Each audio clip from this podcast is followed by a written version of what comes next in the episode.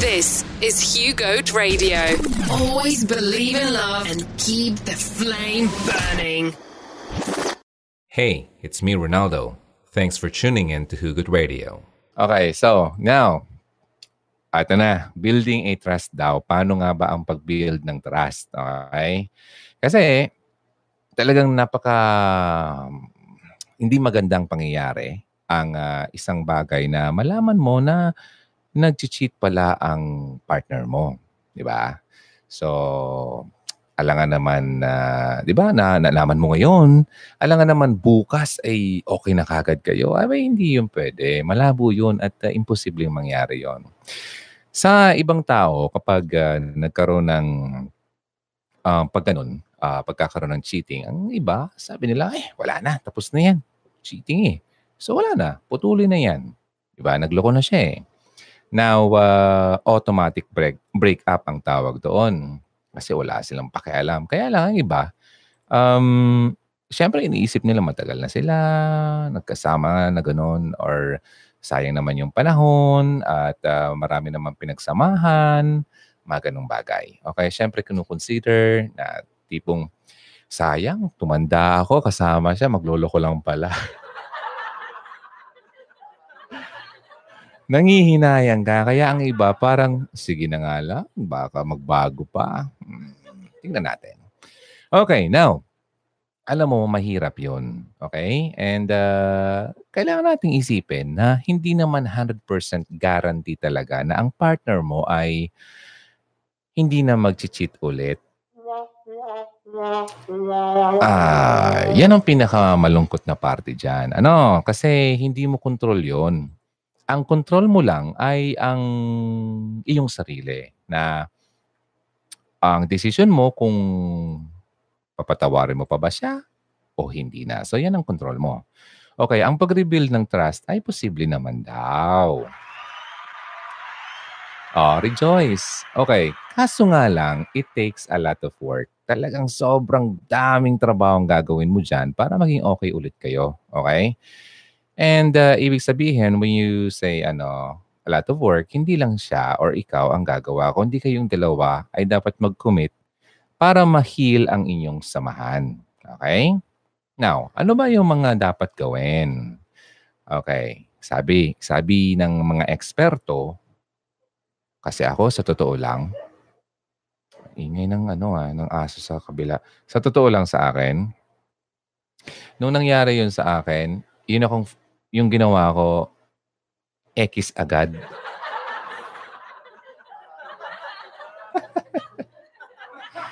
ah, niloloko mo ako ha? Sige. Okay. Now, anyway, isa sa dapat mong gawin ay dapat may communication kayo. Dapat open. Okay? Ibig sabihin, healthy communication. Okay? So, ibig sabihin, nagva-vitamins.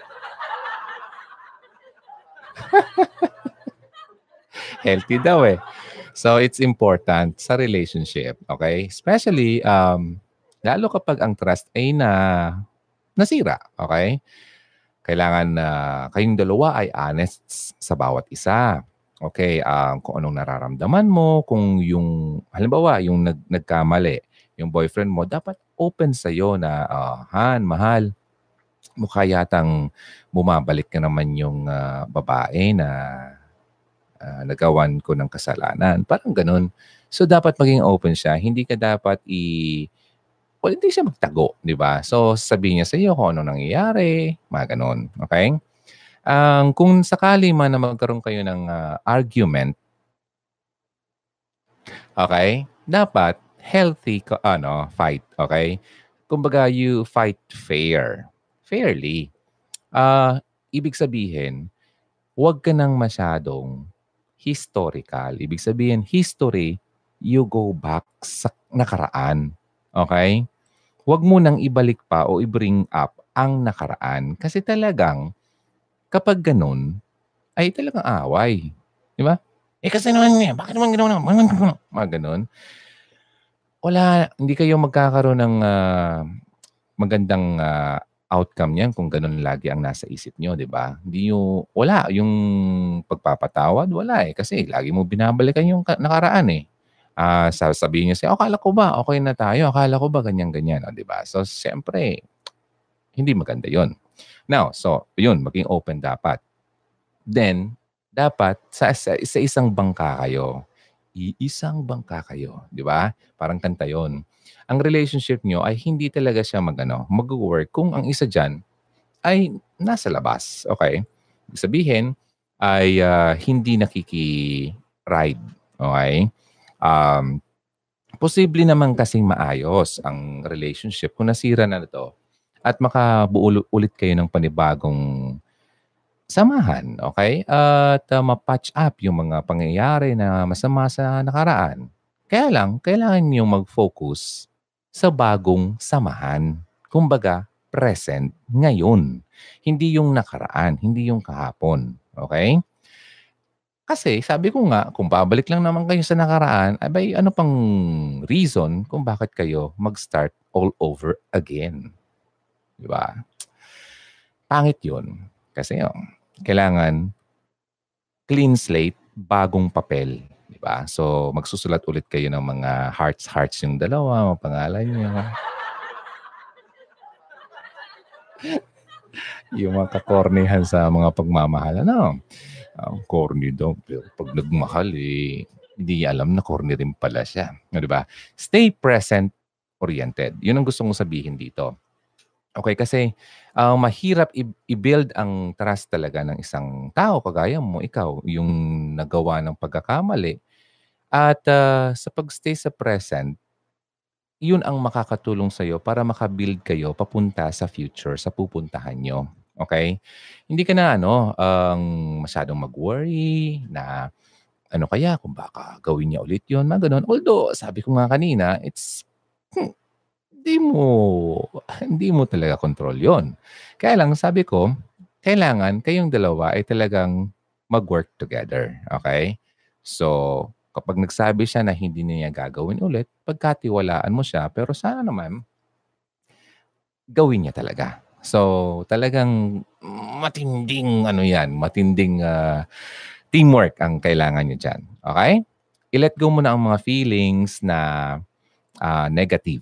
Okay? Kailangan lagi na lang positive, uh, open kayo sa sa mga pagbabago, anong dapat gawin, so, mga ganon, anong dapat baguhin para hindi na maulit yon Kasi naman, sa totoo naman kasi, may mga babae naman kasing masyadong nagger. Ay, nako, tinamaan siya. Kaya yung lalaki tuloy, nung nakakita ng medyo sweet, nakatrabaho, ay, nako, nakalimutan yung girlfriend niya. Okay? Eh, kasi, alam mo, ladies and gentlemen, ladies lang pala yung kinakausap ko ngayon. Ladies, kung gusto niyo mahalin kayo ng lalaki, irespeto mo siya. Okay? Respeto. Kasi kung wala yung respect, mababawasan ng love. Okay? Yung love ng lalaki, naku, para yung nauubos na kandila kapag hindi ka marunong mag-respect sa kanya. Hmm, kala ka. Okay? Now, kabalik rin naman yan. Kung kayo naman mga babae ay nangangailangan naman ng uh, pagmamahal, syempre, ang gagawin ng lalaki,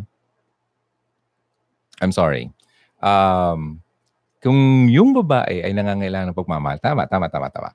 Kailangan mo rin siyempre, ano, yung lalaki ay mag-effort. Okay? Respeto ang lalaki, yung lalaki mamahalin ka. Yung lalaki, kung gusto ng respeto galing sa babae, kailangan niyang mahalin ang babae. Tama?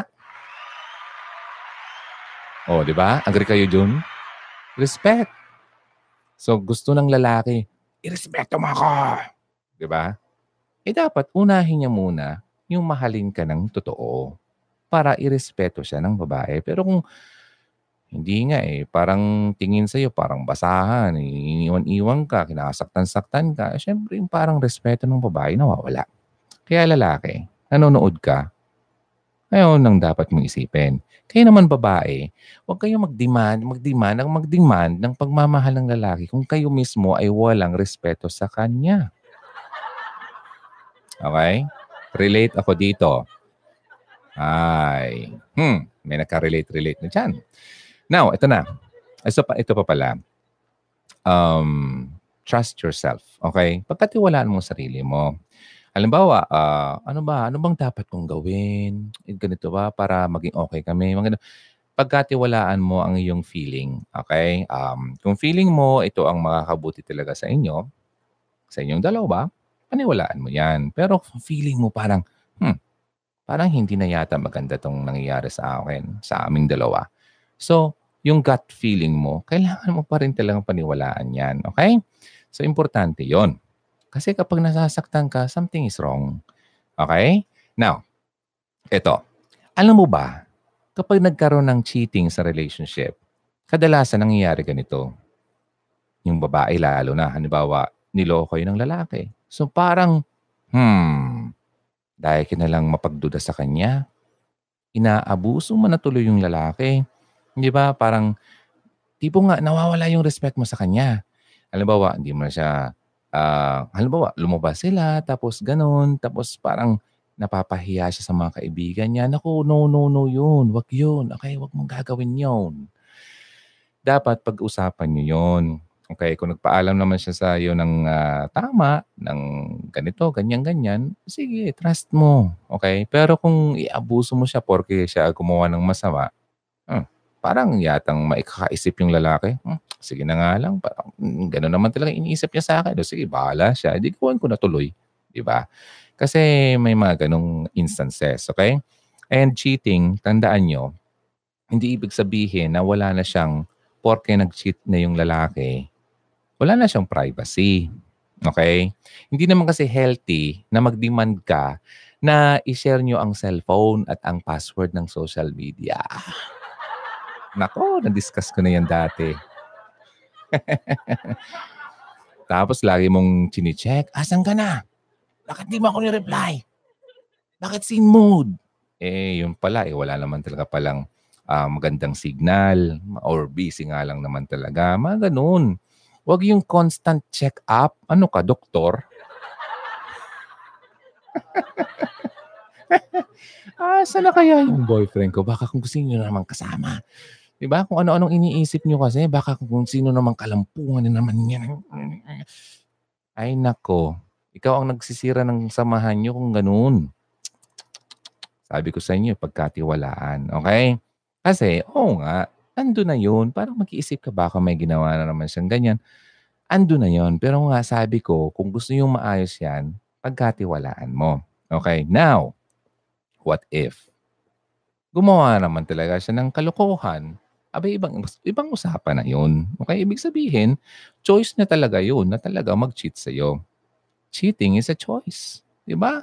Ginusto niya yun. Okay? And trusting is also a choice.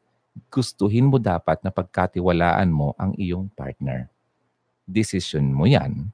At decision niya rin yun kung anong dapat o kung anong gagawin niya. Kung magloloko pa ba siya o magtituno ba talaga siya para sa inyong dalawa ulit. So yun. Now, what if?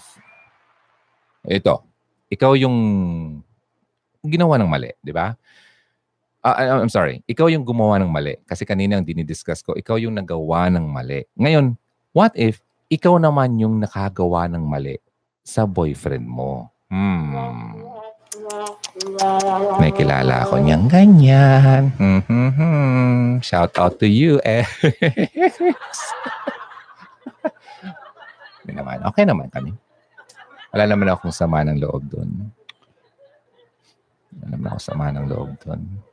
Joke lang. okay. Okay naman. Pinatawad ko na yun. Tapos yun, pambira. Okay, now, going back. Kung ikaw yung gumawa ng mali, kung ikaw ang nag-cheat sa partner mo, huh? anong gagawin mo? I-take responsibility. Ah, i-own mo yung pagkakamali mo, yung behavior ng pagkakamali mo. Okay? Um, na i-sabihin mo sa kanya na, I'm sorry, kasalanan ko. Uh, ako nagkamali. Maging honest ka sa kanya at sarili mo. Ang pagtanggap ng pagkakamali mo ay isang uh, simbolo ng pagpapaka, pagpapakumbaba, pagiging humble. Okay? Kasi ang, ang iba dyan eh, sila na nga yung gumawa ng mali, sila pa yung ang tapang-tapang. Di ba? Nakakainis yun. Sino bang magkakagusto sa iyo na patawarin ka kung ikaw pa yung mayabang ikaw nang gumawa ng mali? Di ba? Dapat ikaw yung magpapakumbaba. Alright? Then, you keep your promises. Di ba? Pag nag-promise ka na, hindi ko na uulitin ulit.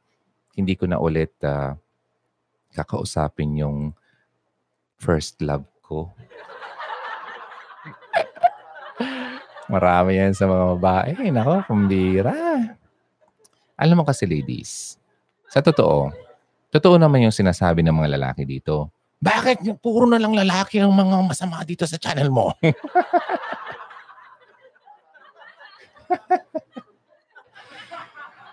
Oo naman. Marami doon naman mga babaeng, mga sabihin natin mga gumawa ng kalokohan. Okay? Hindi naman lahat ng lalaki ay manluloko. Oo, tatama naman yon. Nagkataon nga lang na mas marami kasi ang babae na nanonood dito. Meron naman mga lalaki, kaya nga nag, nag, nag-ano sila sa akin, parang nakikita nila yung mga titles ng video. Bakit parang kami na lang lagi ang mali? Ah, di ba? So, kaya ngayon, sa babae tayo. Kung ikaw ang gumawa ng mali at mag, nag-promise ka na na, na hindi mo nagagawin ulit yon gawin mo kung ano sinabi mo. Ha? Pakita mo sa kanya na ikaw ay karapat-dapat ng kanyang pagtitiwalang muli. Okay? At pigilan niyo naman sarili niyo. E pambihira. Huwag na kayong maniwala na porke meron ka ng boyfriend ngayon. Tapos, alam mo, sabihin ko sa inyo, huwag na huwag kayong pumasok sa relasyon. I'm talking to the ladies ha. Huwag niyong sagutin ng lalaki kung please lang kung meron pa kayong nararamdaman sa nakaraan nyo. Kawawa naman kami. Ang babait namin. Pambihira naman kayo. Hindi, totoo. Kapag meron ka pang kahit katiting, kasi ang iba dyan ang ginagawa eh, hmm, para makalimot ako, sige na nga, sagutin ko na lang siya. Baka makalimot ako. Ay, mali ka dyan masasaktan mo lang kami. Kami mga lalaking sobrang totoong magmahal.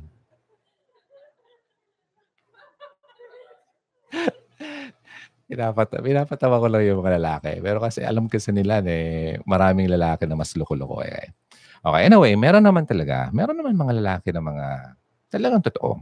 Okay, kaya nga sinasabi ko sa inyo, please lang, kung hindi mo naman talaga kayo totally naka-move on sa nakaraan nyo, huwag kayo mag-entertain ng bago. Okay? Sabihin nyo, stop muna, um, pasensya na, na-appreciate ko, na gusto mo ako, nililigad, niligawan mo ako. Pero itong sagot ko sa'yo, hindi pa talaga ako totally 100% ready sa relasyon. Kaya gustuin ko man na mag-move uh, sa new relationship with you. Okay ka naman sa akin, mabait ka, ganyan. Pero to be fair naman sa iyo, hindi ko pwedeng tanggapin yan kasi hindi pa talaga ko 100%. Ganun. Di ba? Ay, nako. Ladies, please lang. Okay? Kaya minsan eh, napupunta rin naman ng sisi sa inyo eh. Okay? So, keep your promises. Pag sinabi mo, wag na, wag na. Kapag sinabi mong, okay, i- i- tatanggalin ko na siya sa ano, sa ganyan, kasi porke inad ka, inaccept mo naman, di ka, nag, di ka nagpaalam. Kasi alam mo kasi, sa relationship, kailangan, di ba, sa honesty. Honesty is the best policy. Pag sinabi mo, ah, Han, ito, inaad ako ng anak ko, ng uh, yung nagkakagusto sa akin. Gusto ko lang paalam sa iyo, pero hindi ibig sabihin na meron akong nararamdaman sa kanya. Gusto ko lang ipaalam sa iyo para wala ka, para hindi kita tinatago sa, di ba? Sa, di, di ka, o, ano, para laging clear at maliwanag sa iyo lahat. Wala akong tinatago sa iyo. Ganun. So, ang pagiging honest kasi, importante yan sa samahan niyo. Although, may honesting masakit. Kagaya ng, Han, ito, nag-message sa akin yung ex ko. Mahal pa daw niya ako. Uh, di ba masakit yun sa lalaki? Eh, di ba? Kasi, uy, mayroon naman akong ano, problema. Merong, maano yung ano niya, yung security niya. Pero, at least, naging honest ka naman sa kanya. Basta i-assure mo sa kanya na wala naman talaga. Para yung lalaki naman na present uh, karelasyon mo ay magiging kampante naman para sa iyo, sa inyong dalawa. Okay? Now, kung ikaw ang gumawa ng masama, huwag mong kakalimutan na ang lalaki ay nangangailangan din niya ng space. Okay? Espasyo. Okay? So kapag nagalit, syempre yung lalaki, eh, na ano, natamaan yung kanyang ego. Diba? Nasaktan mo, magagalit talaga yun. At meron siyang karapatan magalit sa iyo at i-express ang feeling niya sa iyo. Pero, syempre, hindi possible. Depende sa ugali ng lalaki. Pero, merong mga lalaki pa naman na uh, nakakapagpigil ng hindi ka masasaktan physically, uh, sa salita o kung so ano man. Kasi although pinakita niya sa iyo na disappointed siya sa iyo, hindi niya gagawin ng mga bagay na makakasakit sa iyo. Okay? So, hingi na lang yan possibly ng baka medyo lumayo siya sa iyo at mag-step back muna at mag-isip-isip, 'di ba? Ipa-process yung mga bagay na na discover niya na ginawa mong mali. Uh, ganun. So sa mga bagay na 'yan, kailangan mong um, bigyan siya ng space kasi hindi naman pwedeng maibalik ang trust at ma-rebuild yan overnight. 'Di ba? Nangyari ngayon, yung pag-aaway niyo, bukas okay na kayo. Hindi. Kalokohan 'yon. Okay? Now, So kapag nangyari yon so bigyan mo siya ng space. Hayaan mo muna siya. Kasi babalik naman yan um, kapag nakahimas-himasmasan himas yan. So makaka-realize yan. So saka kayo mag-usap ulit ng masinsinan. Okay? Now, asa na ba yung... Okay. Sabi ko nga, ay communication nyo ay open ha. Uh, ang alamin mo kung ano yung uh, need ng partner mo uh, kailangan mong makinig sa kanya. Okay, kung ano ba yung sinasabi niya sa iyo, kung ano bang nararamdaman niya. Kung ikaw ang gumawa ng mali, tanggapin mo yun. Okay? At maging honest ka sa partner mo. Ha? At uh, kung ano rin yung kailangan mo sa kanya. Open. Okay? Give and take. Now, um, kailangan mong willing ka na i-meet ang uh, need ng partner mo. Meaning, hindi yung need na mm, need na may kasamang kalandian, ha? Iba yun. Han, sakit ng pantog ko. Ako, mga ganyan mga... Ay, alam mo ba, naaawa ako sa mga ganyan dati. May mga kwento. Kasi naman, sabi sa akin noon, matagal na, Pinagbigyan daw niya kasi daw sabi ng boyfriend, eh, eh sumasakit daw ang ganyan kapag hindi ginagawa ang ganun. Ay, kalokohan yan! Huwag kayo magpapatiwala dyan. Ay, nako kayo. Tapos, binigay niyo naman. Ayun. Tawa-tawa match yung lalaki. Okay, now ito. Um, ano na? Yun nga, sabi ko, uh, kung gusto yung maayos ang samahan nyo, kailangan nyo mag-work together. Okay. Now, ang meron ako ditong uh, steps, okay, na paano ang pag-ayos ng isang nasirang relasyon kapag ito ay nasira, di ba? Uh, siguro additional na lang ito. Um, sinabi ko nga, yung communication habit nyo, dapat okay yun, di ba? Uh, magbigay ka ng effort sa bawat isa, okay? Uh, make it a point na kailangan mong uh, i-reach out yung tao o yung tao, yung kasama, yung karelasyon mo. Mag-connect kayo as a couple ulit. Kagaya ng dati nung baguhan pa lang kayo, di ba? Um, yun, um, wag nang mag-usap ng mga bagay-bagay na makakasira lang sa inyo. Okay? And uh, makinig, okay? Uh, pay attention kung ano yung uh, mga kailangan sabihin niya sa iyo, yung mga gusto niyang um, baguhin sa inyong dalawa, makinig ka. Okay? may mga tips din dito na like uh, ang iba ang ginagawa nag ano sila lumalabas sila nag uh, nagti-trip uh, nagti-trip sila parang uh, punta sila somewhere para maka kasi tera, tera, therapeutic daw yan eh parang mapunta ka sa isang lugar na hindi niyo pa napuntahan tapos wow nakakalimot kayo ng mga bagay na nangyari sa nakaraan tapos parang parang lumalakas ulit yung flame okay always believe in love and keep the flame burning. Di ba? Parang ganoon, pinapa, pinapaypayan mo para lumakas ang apoy, di ba? So like punta kayo sa isang lugar na hindi nyo pa napuntahan, locally lang, huwag yung abroad pa, ang birang, parang ang yaman nyo naman yan. Okay, dito lang, somewhere, dito sa mga probinsya, madami mga ganyan. Now, kailangan yung i-immerse ang sarili nyo sa bawat isa. Okay? Uh, maaari, like uh, maghanap kayo ng bagong hobby nyo. I-challenge nyo ang bawat isa. Dati-rati, halimbawa, hindi kayo uh, naglalaro ng ano table tennis or kung ano man, gumawa kayo ng uh, paraan para magkaroon kayo ng panibagong hobby. Di ba? Kasi kapag ginagawa nyo yan, yung mga pangyayari na, na napupunta na sa likod, di ba? At gumagawa kayo ng mga bagong bagay na gagawin nyo na kayong dalawa lang ang, di ba, nag-effort. At wow. So, di ba, yung attention nyo na, nalalayo na yon So, ibig sabihin, yung teamwork nyo, yun na nakakapaganda sa binubuo yung bagong relasyon. Okay? Now, spend time together. Kasi, ang nangyayari kasi, kadalasan sa mga reasons kung bakit nagkakaroon ng mga cheating, uh, nagkakaroon ng mga parang napupunta sa iba dahil nawawala ng time ang isang uh, partner. Okay? Um, maari yung boyfriend hindi na masyadong nabibigyan ng atensyon or vice versa. Okay? So, kailangan nyo magbigay ulit ng oras. Pero wag naman yung oras-oras, gabi-gabi. Diba kung ano nang mangyari dyan? Basta just spend time. Okay? Kung may free time kayo, parehas kayo may trabaho, on your free time, find time. Di ba? okay, then uh, kailangan yung mag-schedule ng mga ang uh, bagay na dapat yung gawin para i-dedicate nyo sa, sa inyong dalawa. Okay? Uh, maganda yun. Like halimbawa, ang um, weekly. Ay, kaso, kaso parang ang mahal ngayon ng sine, no? So probably uh, every other week, uh, manood kayo ng sine ano ba yung sini ngayon? Ah, wala akong ano. Ano ba yung kay, kay, kay, kay...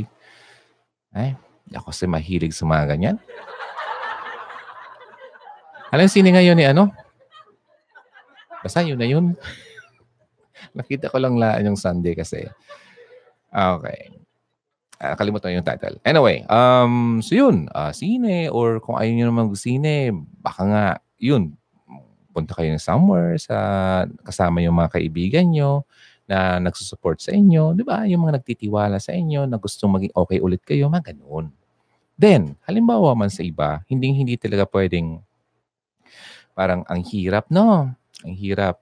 Ang importante, magkaroon kayo ng um, pag-uusap na kailangan nyo ng therapy or counseling. Pero masyado ng, ano yun, um, yung professional advice kumbaga na punta kayo sa isang professional na makapag uh, makinig sa inyo uh, at bibigyan kayo ng advice kayong dalawa sabay or minsan separate yan. Kausapin muna ng counselor yung lalaki ano ba nangyari then yung babae ganyan.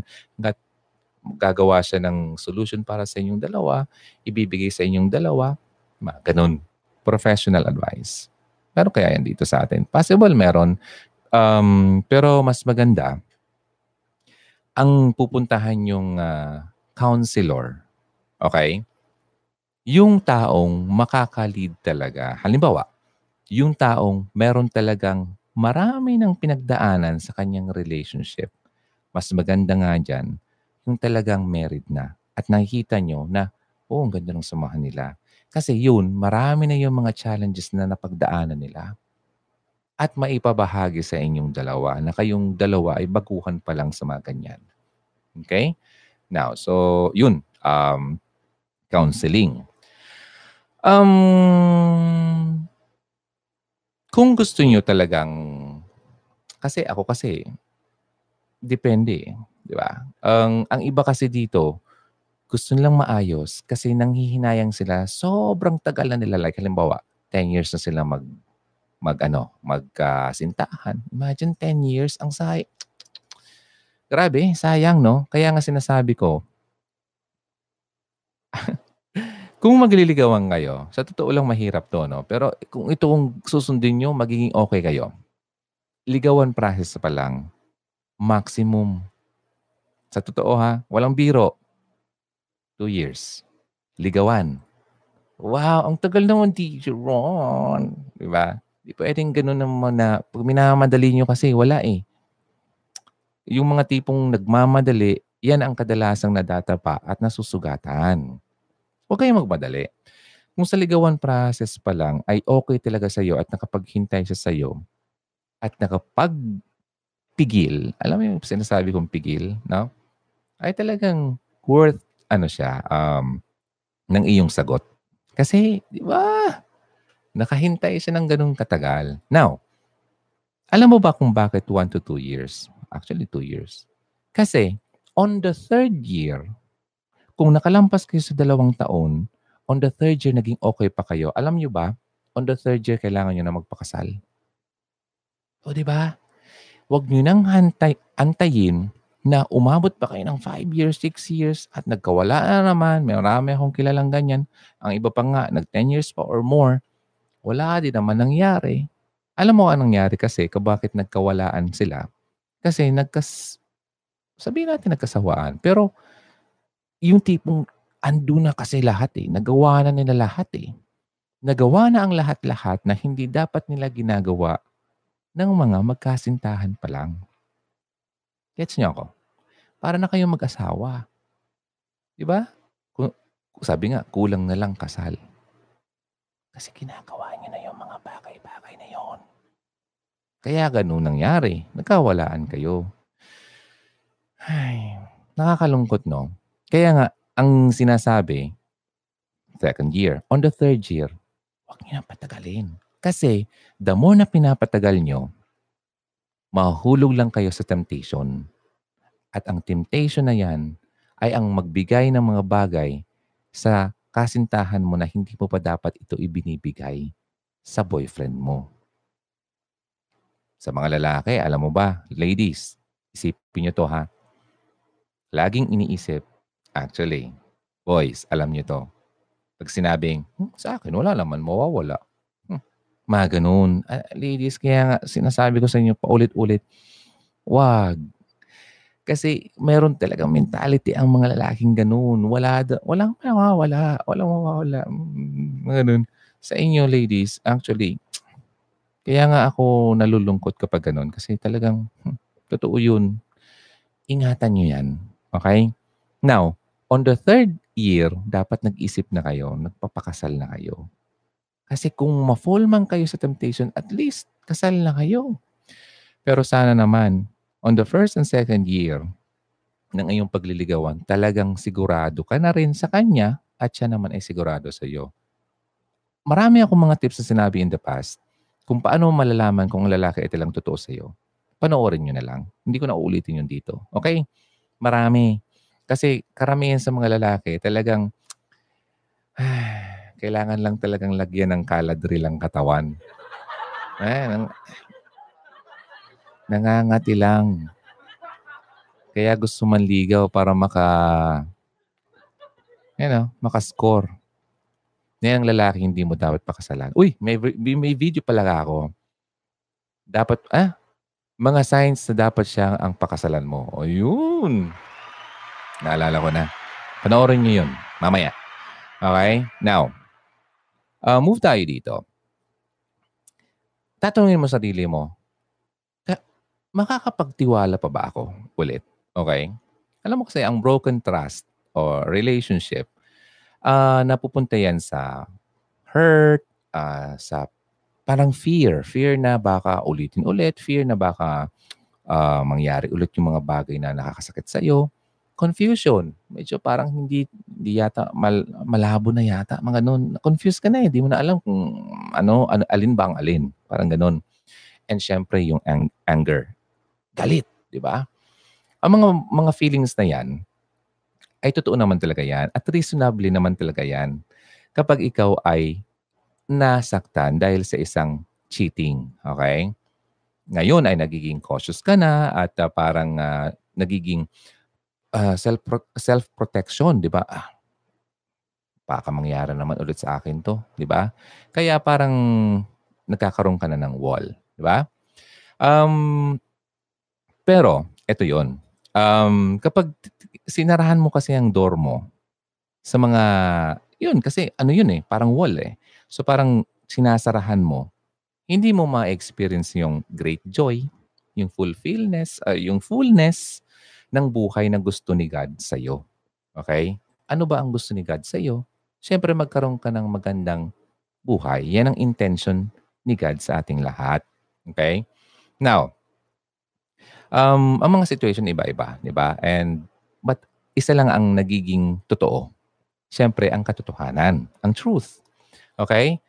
Maari, dito tayo sa mundo, we live in an imperfect world. Hindi kasi perfect to eh. Very sinful. Makasalanan ang mundong ito. Kaya nga nagkakaroon tayo ng mga moments na ganyan kasi lahat tayo ay sinful. And we are capable of breaking a trust. Okay? Breaking a trust. Hindi yung sinusuot, ha?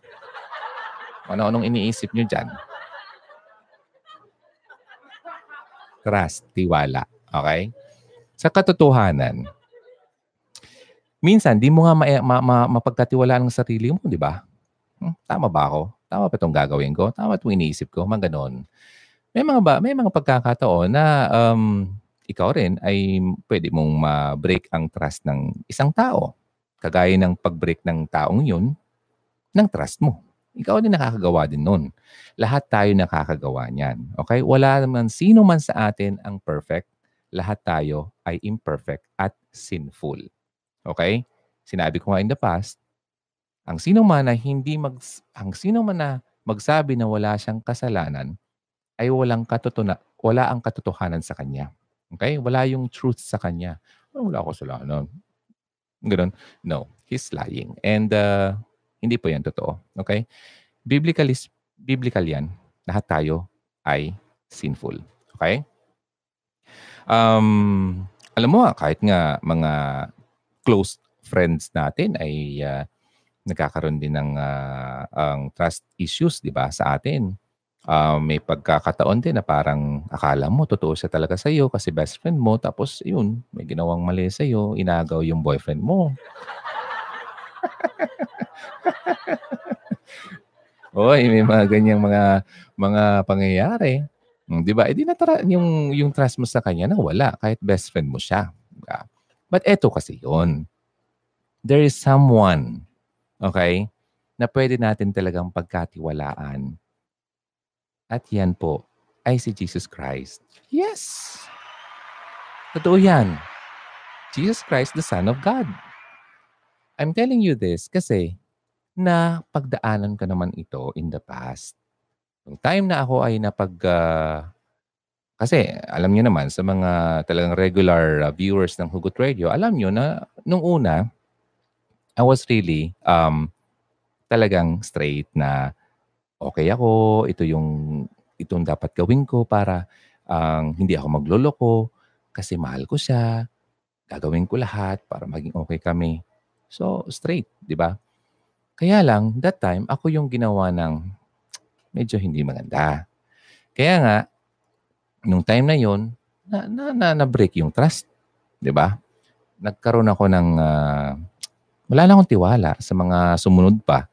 At ang pangit doon, ako naman ang gumawa ng sunod-sunod na hindi maganda dahil noon very ano pa ako, immature, Ah, kaya ko rin yan. Hmm, hindi naman yan totoo. Sige, kalokohan. Mga, hmm, gusto niyo laro? Eh, di laro tayo. Mga ganun.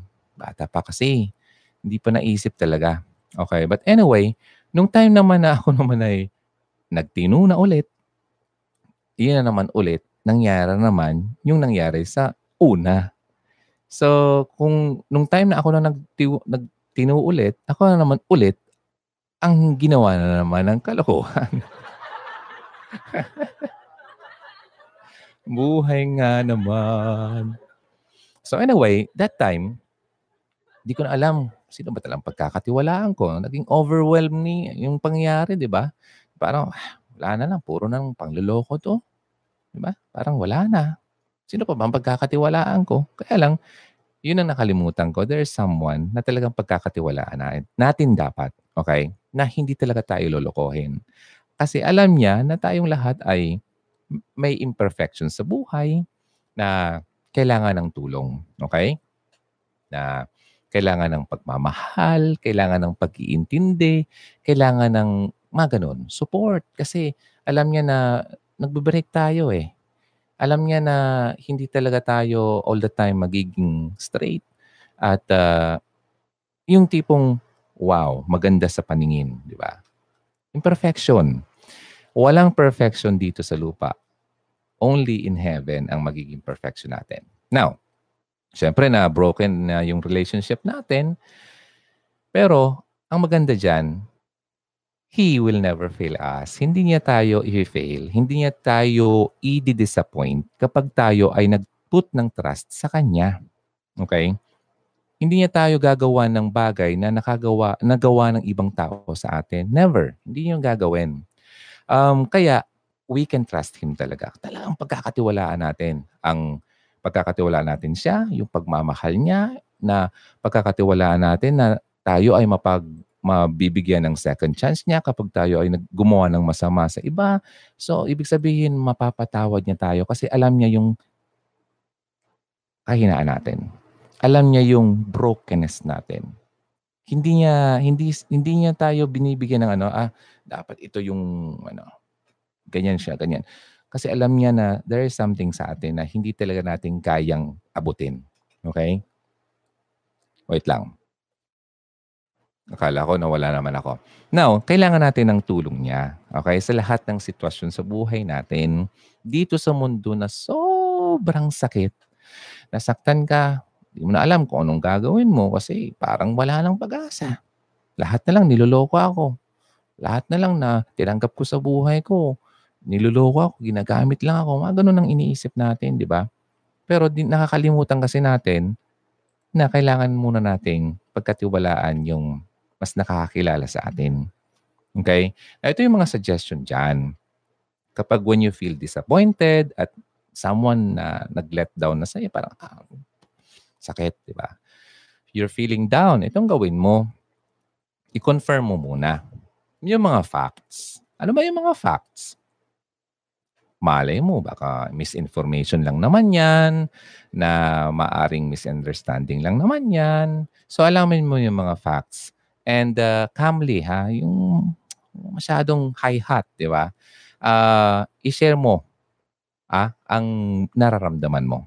At syempre, sabi ko kanina, while you are sharing, don't forget to listen. Okay? Dalawa yun eh. Hindi yung tipong sabi ka na lang sabi, tapos pag nagsasabi siya, hindi ka nakikinig. Di ba? Wala. Anong anong anong mafi-feel ng taong kausap mo? Parang wala din, di ba? So, learn to listen. Importante yun. Kung kaya kagaya natin, gusto natin may nakikinig sa atin, tayo na naman dapat matutong makinig sa iba. Okay? Now, huwag mong isuppress ang emotion mo. Okay? Kasi ang emotion na yan ay gift yan sa atin ni God. Okay? Um, yung tipong uh, kailangan mong sabihin kung ano ba talaga ang deep inside na nararamdaman mo. Parang ganito yan. Kapag ikaw ay uh, nagdarasal, kailangan mo maging vulnerable, maging unpretentious, maging very humble. Okay? Yun ang kasi ang gusto, gusto ni God eh. Gusto niyang makita yun sa iyo. Yung nag, sobra ka nagpapakumbaba, yung pinapakita mo sa Kanya, Lord, hindi ko talaga kaya. Ganon. Yun, importante yun. Huwag mo i-suppress yung emotion mo kasi, hmm, si siya naman eh, hindi naman hindi naman tayo makakatago kasi he, nakikita yung puso natin. Ang iba dyan, nag, nag, nagpe-pray lang pero wala naman sa puso. So, yung emotion talaga, kailangan mong pakita rin. Ganon din naman ang pagpapakita mo ng emotion sa ibang tao. Okay? Then, ito. Kailangan mo mag-seek ng wisdom. Wisdom. Ano bang wisdom?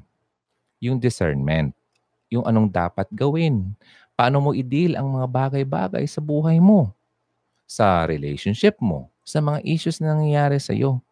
Discernment, wisdom yan. If anyone of you lacks wisdom, ah, pumunta ka lang sa kanya at bibigyan ka nun. Okay? Kailangan mong ipag-pray yan.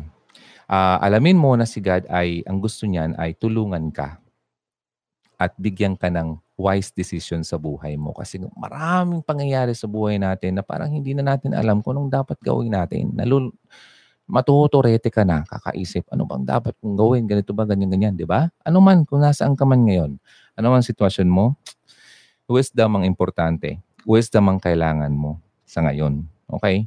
Now, saan mo makukuha? sa kanya. Galing yun sa kanya. Hindi yung galing sa kapitbahay mo. Okay? O sa ibang tao. Bibigay niya yan. Okay? Seek wisdom. Then, eto, nakalimutan mo sabihin kanina. Na pinaka-importante, if you want to rebuild your relationship, again, you learn, you need to learn how to forgive. Meron akong video about that. Paano magpatawad.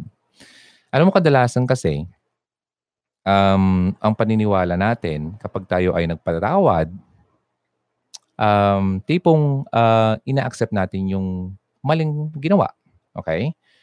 Oo, accept natin. But kapag pagkakamali kasi, mali talaga yon. But you have to understand na ikaw din naman ay nagkakamali. Di ba? So, if you, kapag nagkakamali ka, kailangan mo ng forgiveness. So, kung yung taong nagkamali sa iyo, kailangan din niya ng forgiveness from you kung ikaw yung ginawa ng mali. Di ba? Kung ikaw ay pinatawad, kailangan mo rin naman magpatawad. Kasi when you forgive, ikaw ay nag-release, nagre-release.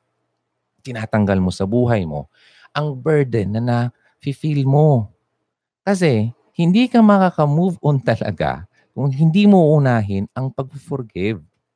Kung nakita niyo yung uh, video ko about uh, mabilis na paraan ng pag-move on, isa talaga yun sa mga elements doon na kailangan mong gawin para maka-move on ka.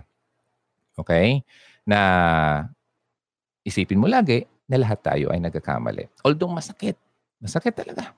Kaya lang, isipin mo, kung hindi ka magpo-forgive, sino ang pinapahirapan mo? Do you think yung tao? Hindi. Sarili mo. Ikaw. Ikaw lang ang nasasaktan kapag hindi ka nag-forgive. Hindi ka nakakalaya dyan. Kasi the more na dinadala mo yan, para kang nakakulong. Pero pag finorgive mo yon, parang binuksan mo yung kulungan, ikaw ay nakalaya na. Okay? Mas mahirap.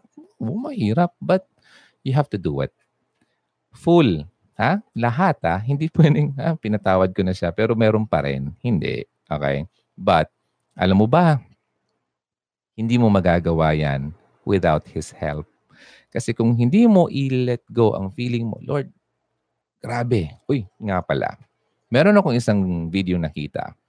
Si Cherepay Picache, yung artista. Yung nanay niya noon, siguro five years ago, pinagnakawan at pinatay yung nanay niya Parang napagsasaksak yata yung nanay niya. Then, syempre, that time, sobrang galit siya, sobrang grabe, rage talaga yung naramdaman niya. Gusto niyang papatay yung ano, pakulong at kung pwede nga lang ay papatay na uh, Celia Electrica, mga ganun mga feeling. But you know what? Just recently, ang ginawa niya, nakita ko, pumunta talaga siya dun sa ano, sa um, kulungan ng lalaki. At talagang binigay niya yung forgiveness. Sabi nga nung ano, totoo ba talagang ano, ma'am, na pinatawad mo na ako? Ang ganoon. Sobrang ganda ng video. Tapos, although, andun pala sabi niya, kinubuha mo yung nanay ko. Mga ganon. Pero, bago natapos, nung natapos yung ano, nakita mo talaga, nagyakapan sila, talagang tinanong niya, kumusta ka ba talaga? Okay ka ba dito? Mga ganon. So nakita mo talaga dun sa mukha nung nagpatawad na talagang nirelease niya. Kasi nga, sabi niya doon, kailangan ko talagang gawin to kasi para sa akin din naman. Okay? At syempre, hindi lang do- doon sa taong pinagpatawad mo, kundi sa sarili niya. Kasi sobrang tang- ilang taon na siyang naghihirap at kinikimkim niya yung pain na ginawa nung lalaki doon sa nanay niya. Kahit sino ba naman, syempre patay yung nanay mo, magulang mo, magagalit ka. Pero it takes a lot of courage and sobrang kapit kay Lord para magawa mong isang bagay na mapatawad mong isang tao nagkamali sa iyo Lalo pa kung pinatay ang mahal mo sa buhay. Marami na mga ganyan mga instances na nakita ko sa, ano, sa internet. Talagang sobra. Iba talaga. Kaya nga sabi ko sa inyo, kung nahihirapan ka magpatawad, kailangan mo talagang i-let go yan at mag, mag ano ka, mag-pray ka. Sobrang prayer. Okay? Kasi tutulungan ka naman talaga. Kasi yun naman talaga gusto ni God na gawin natin. At uh, hindi ka naman naiiwan na, ah, hmm, sige, nag-pray ka tapos di ka niya tutulungan na mabago yung uh, puso mo. Kasi siya lang naman ang nakakapagbago ng puso ng tao. Kahit, kahit yung puso mo. Di ba? If you, uh, if you ask, ano, parang help na, Lord, baguhin mo tong puso ko, sobrang tigas. Hindi ko kaya magpatawad. Ah, bibigyan ka ng bagong puso. Okay? So yun. Kasi God is love. Tandaan nyo yan ha. Um, lagi yan narinig natin. Kaya nga, um, kailangan nating pagkatiwalaan. So sabi ko nga, di ba, sa, sa statement ng Hugot Radio, always believe in love. Siya yun. Believe in love. And keep the flame burning. How will you keep the flame burning? The flame represents God and your relationship with Him. Keep the flame, meaning dapat naging gumaganyan. So, ang relationship mo, paigtingin mo yan. Okay? Kasi importante yan sa life natin. Gawin mo lang yun every day, all the time. Nako, magiging smooth ang life mo, ang sailing ng buhay mo. Okay? Ay, pinag-isipan ko yun, sobra. Ano kaya, ano kaya dapat gawin? Ano kaya dapat uh, sabihin ko? Ganun. So anyway, thank God, binigyan niya na ako idea. So anyway, ito pa. I think, uh, uh, yung mga antok dyan, hindi na tayo magtatagal. Uh, ito na lang siguro masabi ko dito. Um, since kailangan mo ng gusto mong i-rebuild, syempre, kailangan mong i-win yung trust mo, tandaan mo, you can still trust. You can trust again. Okay? Although ang trusting, uh, it makes you very vulnerable. She's so vul- vulnerable. Alam mo yung kantang yon? Like China in my hand. Tama ba yon? Roxette yon. Bata pa kasi ako nun eh. Sobra pa.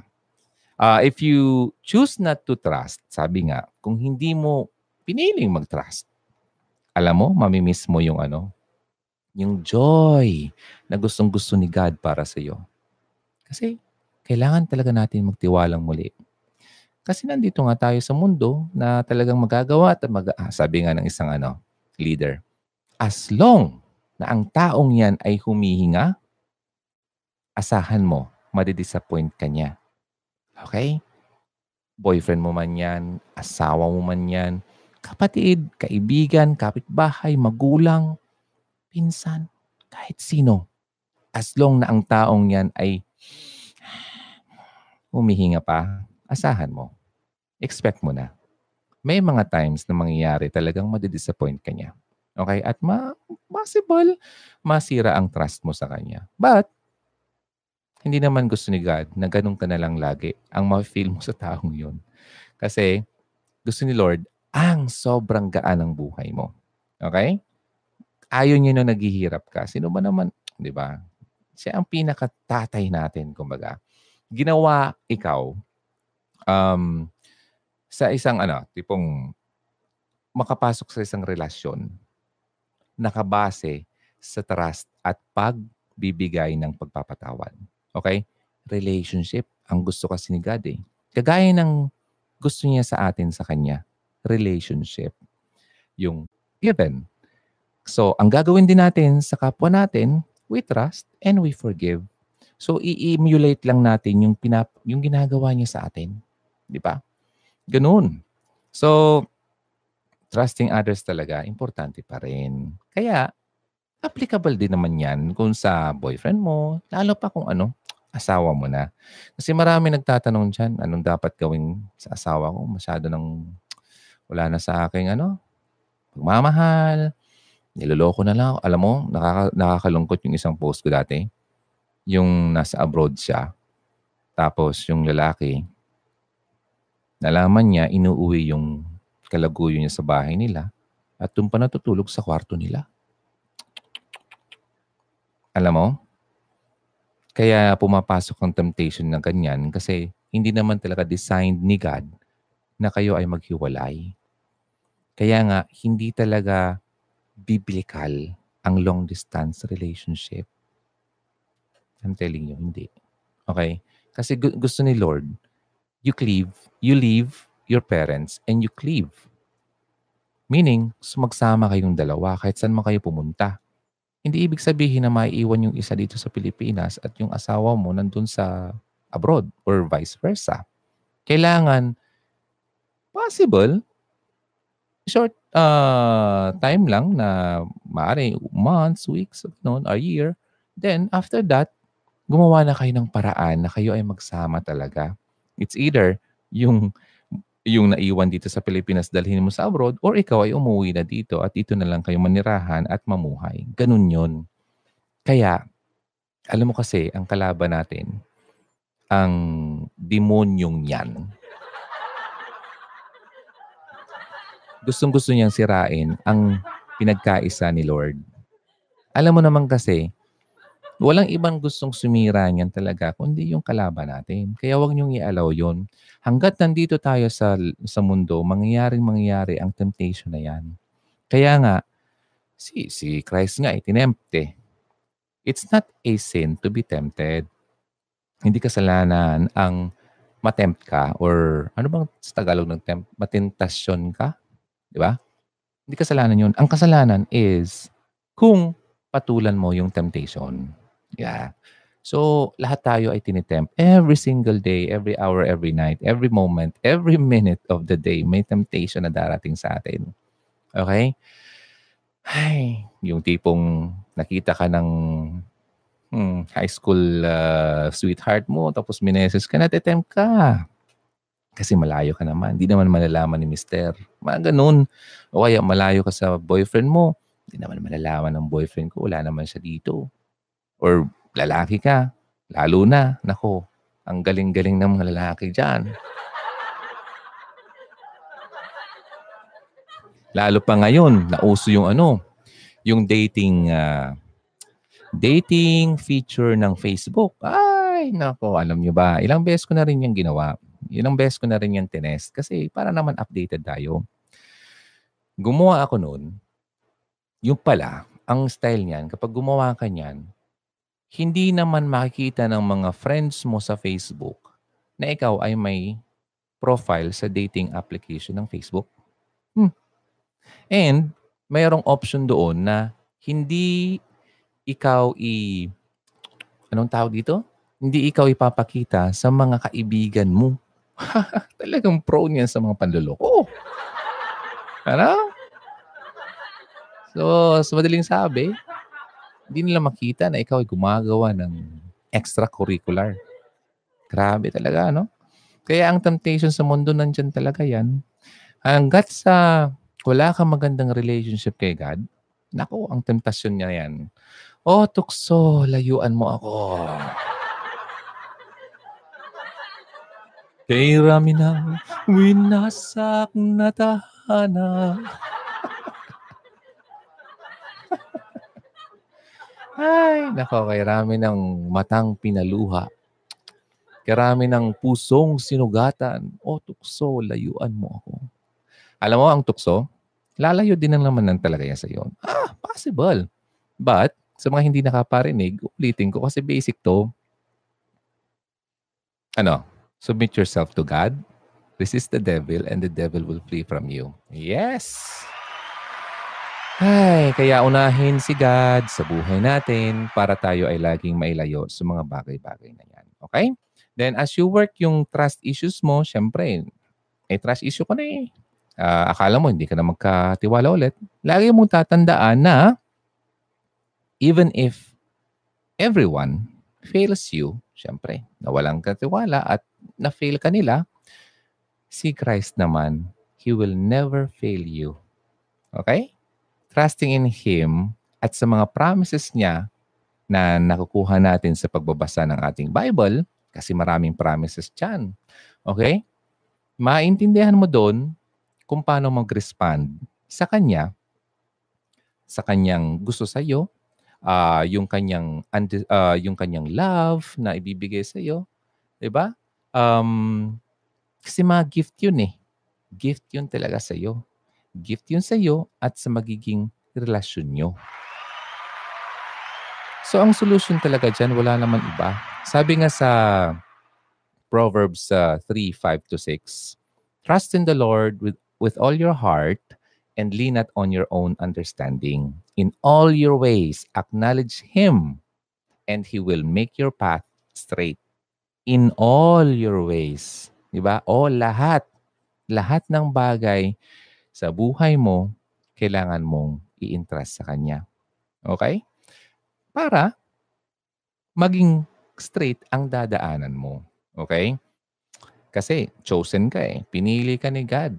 Okay? Na maging uh, holy sa buhay mo. When you say holy, gumagawa ka ng mabuti. Di ba? At uh, dinadamitan ka niya ng uh, uh, kapag ganun kasi na merong maganda kang relationship sa kanya, dadamitan ka ng kindness, meron kang compassion, meron kang humility, parang mapagpakumbaba ka, napaka-gentle mo, okay? Ay, sobrang haba ng pasensya mo, ganun. Ganun ang isang tao na mayroong relationship kay God, okay? Kasi kung wala, kabaliktaran. Kung walang relationship kay God ang partner mo, asawa mo, masyado siyang impatient. Masyado siyang magagalitin. Hindi siya gentle. Masyado siyang harsh. Pag sinasabihan ka, masyadong masakit. Di ba? Masyadong mayabang. Mga kabaliktaran yun. Ibig sabihin, hindi siya kind. Di ba?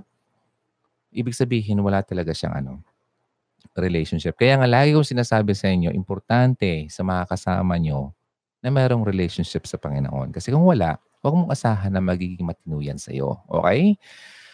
And don't forget, ah, kapag ganon, ikaw din naman. Hindi lang siya. Okay? Dapat ikaw at siya rin. Kasi kung sabi nga doon sa Bible, do not be, uh, do not, ano sabi doon? Huwag ka daw may kasama sa hindi mo kauri. Do not be unequally yoked. Something like that. Okay, unequally yoked. Okay. So, basahin ko yung uh, pinaka-verse talaga niyan. Be ye not unequally yoked. Di ba? So, ibig sabihin, huwag kang makisama sa un- unbeliever, sa hindi naniniwala. Okay? Kasi kapag nakisama ka sa taong wala naman pagtitiwala sa pinagkakatiwalaan mo, hay, hindi kayo magiging magandang samahan yan. Okay? Um, kasi yung fellowship mo sa pinagkakatiwalaan mo, hindi naman niya pinagkakatiwalaan, wala. Laging away ang mangyari sa inyong dalawa yan. Kaya tatandaan nyo, ha, huwag kang pumatol sa isang tao na hindi naman talaga nagtitiwala sa Panginoon. Meron mga nagtatanong dyan, DJ Ron, sasagutin ko ba talaga to? Kasi, ganyan. Kasi ganito. Um, alam mo na, nasa abroad siya, um, may nanliligaw sa kanya na alam naman niya na hindi naman talaga uh, parehas ang belief system nila. Ah, tapos yun, iniisip niya na love naman daw siya. Pero yun, no? Ano nangyari? Nung silang dalawa na, eh, away ng awa yung dalawa. Kasi iba naman yung paniniwala noon sa paniniwala mo. O, yun ang ibig sabihin dito. Huwag ka makisama sa hindi mo kauri. Ha? Kung aso ka, sa aso ka. Kung pusa ka, sa pusa ka. Okay? Eh, pinapatawa ko lang kasi masyadong tayong seryoso. Okay? Sobrang dami na ditong ano, nag, uh, nag-message. Okay? So, huwag niyong kakalimutan. Ang relasyon natin sa mundong ito, kailangan nating unahin muna at i yung relasyon natin sa kataas. Kasi kung wala tayong basihan ng magandang relationship, paano natin to may apply sa iba? 'Di ba? Dapat meron tayong minomodel. Okay? Now, um, kung gusto mo magkaroon ng magandang relationship sa kanya, madali lang naman yan. It's just, ano, parang prayer. Di ba? Na, Lord, uh, naniniwala ako na tinanggal mo yung mga mga sakit sa buhay ko. Mga pagkakamali, pinatawad mo ako, Okay, binigyan mo ako ng bagong buhay. Ganun. Um, hiningi ko sa iyo na pumunta ka sa buhay ko. Okay?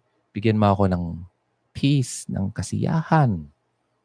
Um, pinap, ano, kinukumpisal ko sa iyo, inaamin ko na ako ay makasalanan.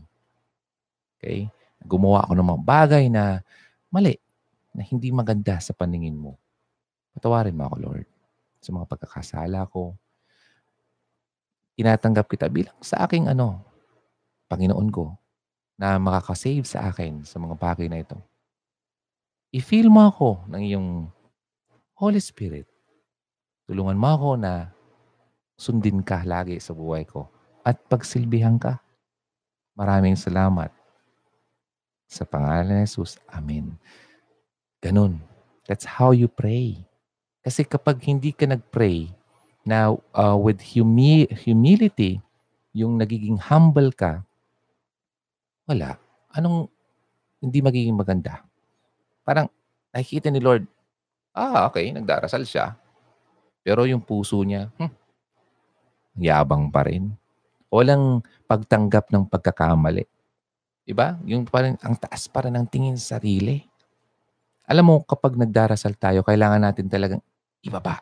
Yung ibig sabihin, parang i-accept mo sa buhay mo na walang-wala. Hindi mo kaya na wala siya. Yun yun.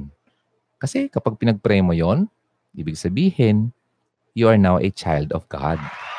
Ang ganda, di ba? And ibig sabihin, yung old things sa buhay mo, tapos na yun the old things is gone, di ba? And the new has come. Binago ka niya. At yun ang magandang solution doon. Kaya nga, parang sinasabing, pinanganak kang muli. Okay? Parang yung term na born again, di ba? It's not a religion, my, my dear. Hindi po. It's a relationship. It's a renewal Okay? Pagbabago. Yun po ang ibig sabihin niyan. Kailangan yan ma-experience ng lahat ng tao. Lahat. Kasi lahat tayo ay broken. Lahat tayo may, may something. Merong sira sa atin na kailangan maayos. At walang ibang makakaayos niyan kundi siya lang naman. So, by just saying that simple play, uh, prayer, asahan mo, tanggapin mo yon na bago ka na. O, di ba ang ganda? Ang ganda ng usapan natin. At least meron kayo na natutunan. Ano, paano nga ba talaga? Kasi sobra eh. Kagabi nga, pumunta ako sa kaibigan ko. At uh, binigyan ko siya ng parang booklet. Ah, wala na. How to live life uh, full, uh, no, parang ano, um, full, to have a full life. Something like that. Nakalimutan ko tuloy. And uh, isa yon sa mga kailangan gawin.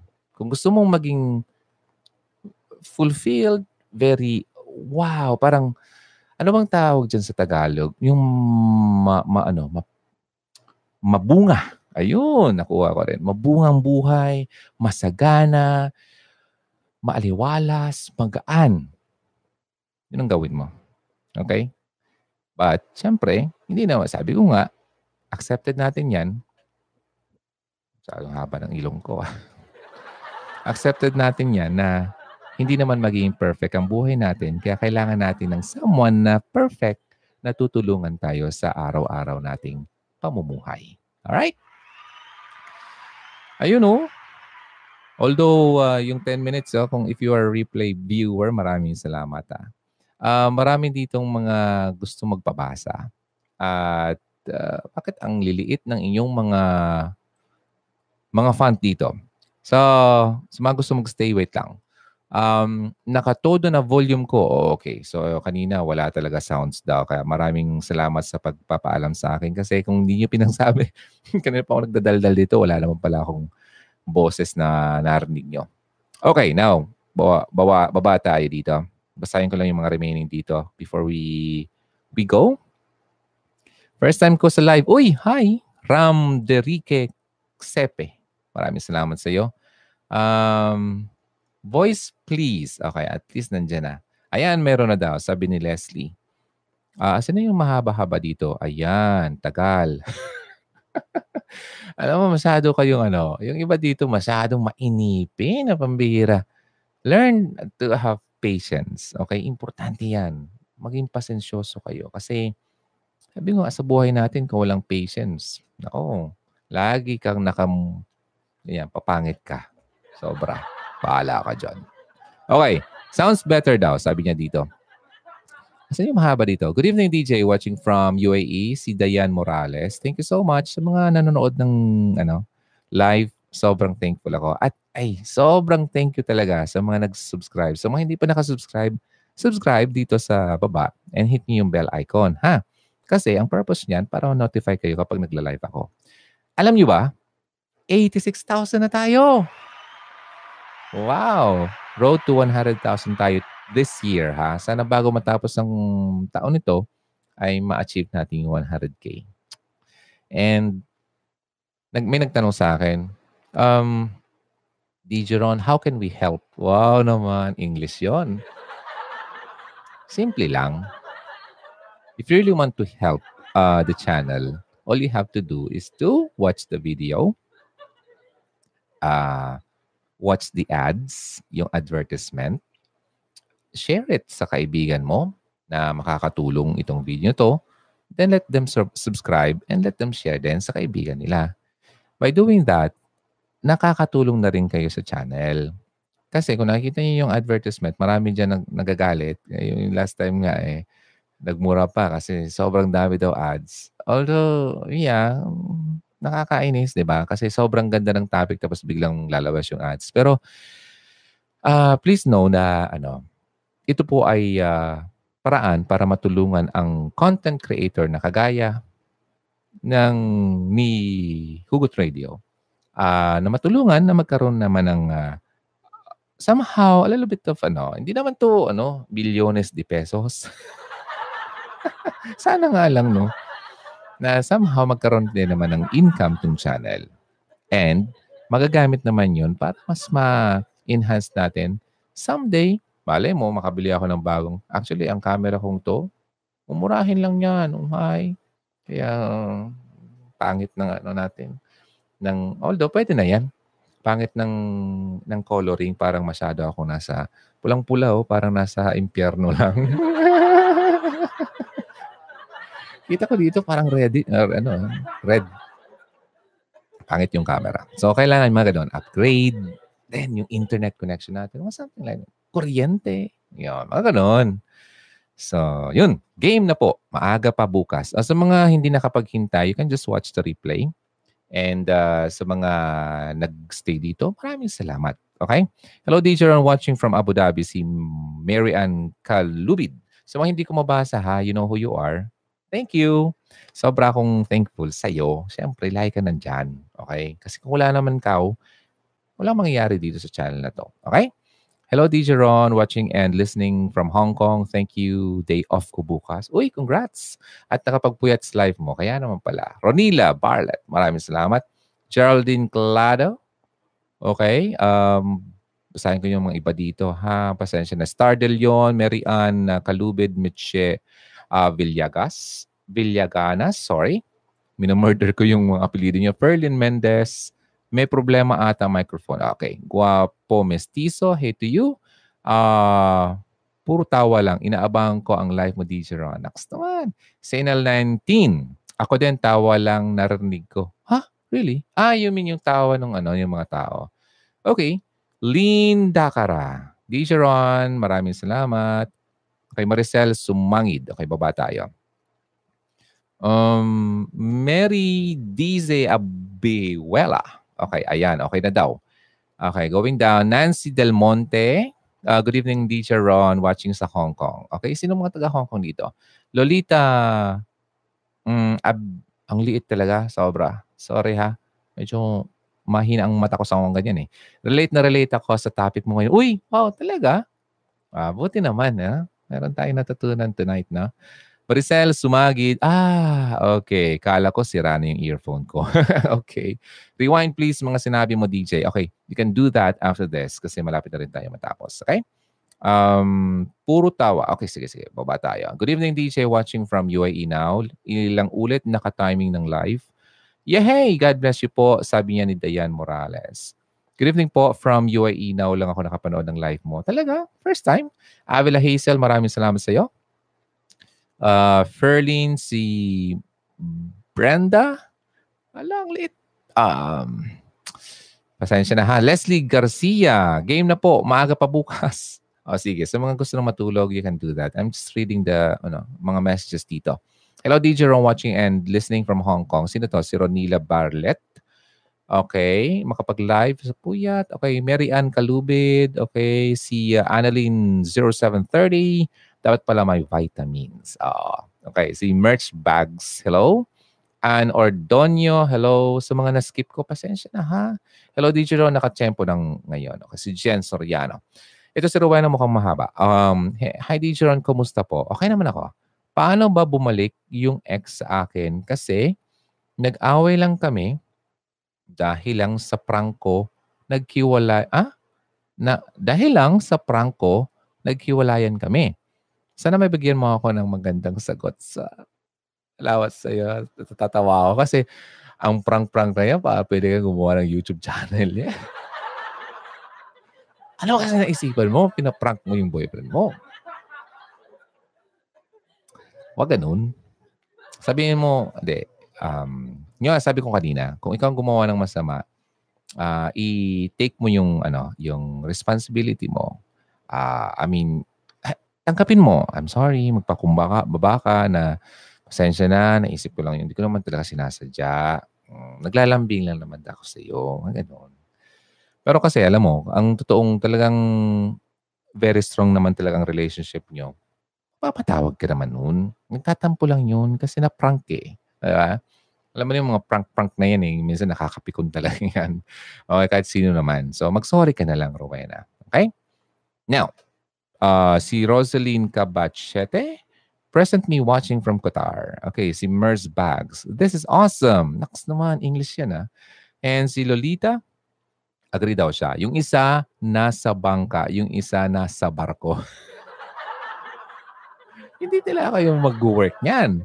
Kasi malayo eh. Separate kayo eh. Finally, I'm here, sabi ni Merch Banks. Okay, first time to join your live. Another topic, nice topic tonight. Thank you, Annalyn. Um, si Velaria, ang dami dito. Oh. Nawala yung iba, yung iba dinelete nyo, no? Leah Morgan, thank you so much. And Gaming Club, sino ba to? Paano po gagawin ko? Sinabi na niya sa, na kahit wag na akong bumalik, basta bumalik lang iyong dating ugali niya. Wait lang. Mukha yata hindi ko naintindihan. Paano po gagawin ko? Sinabi na niya na kahit wag na akong bumalik, basta bumalik lang iyong dating ugali niya. Maintindihan ang sinasabi mo. Naintindihan niyo? bumalik yung dating ugali niya. What do you mean? gagawin ko? Sinabi niya na kahit wag na akong bumalik, okay, kahit wag ka na daw bumalik, basta bumalik lang yung dating ugali niya. Ano ba yung dating ugali niya? Medyo hindi clear, no? Paki-explain po sa akin kasi medyo minsan inaabutan tayo ng pagkaengot eh. Sorry na. Okay. Joy Pipanya. Nanonood po ako, DJ. Mm, thank you. Jill Solis, selosa masyado, DJ. O, oh, yun. Huwag kayong masyadong selosa. Too much. Anything na too much, hindi yan maganda. Okay naman yung silos, silos, silos, silos, silos tuloy. Dila ako minsan, na, nabubuking ako eh. Lumalabas ang pagka, ano ko, probinsya. Yung mga selos-selos na yan, okay na naman yan. Um, cute sometimes, but not all the time. Okay?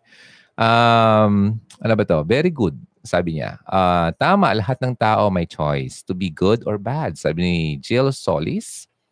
Uh, Pipot Bautista, uh, true, begin a clean slate. Ayun, trust dapat ulit kasi pinatawad ka na nga. O, oh, di ba? Forgive, but not forgotten. Yeah, you can never forget, but you can forgive.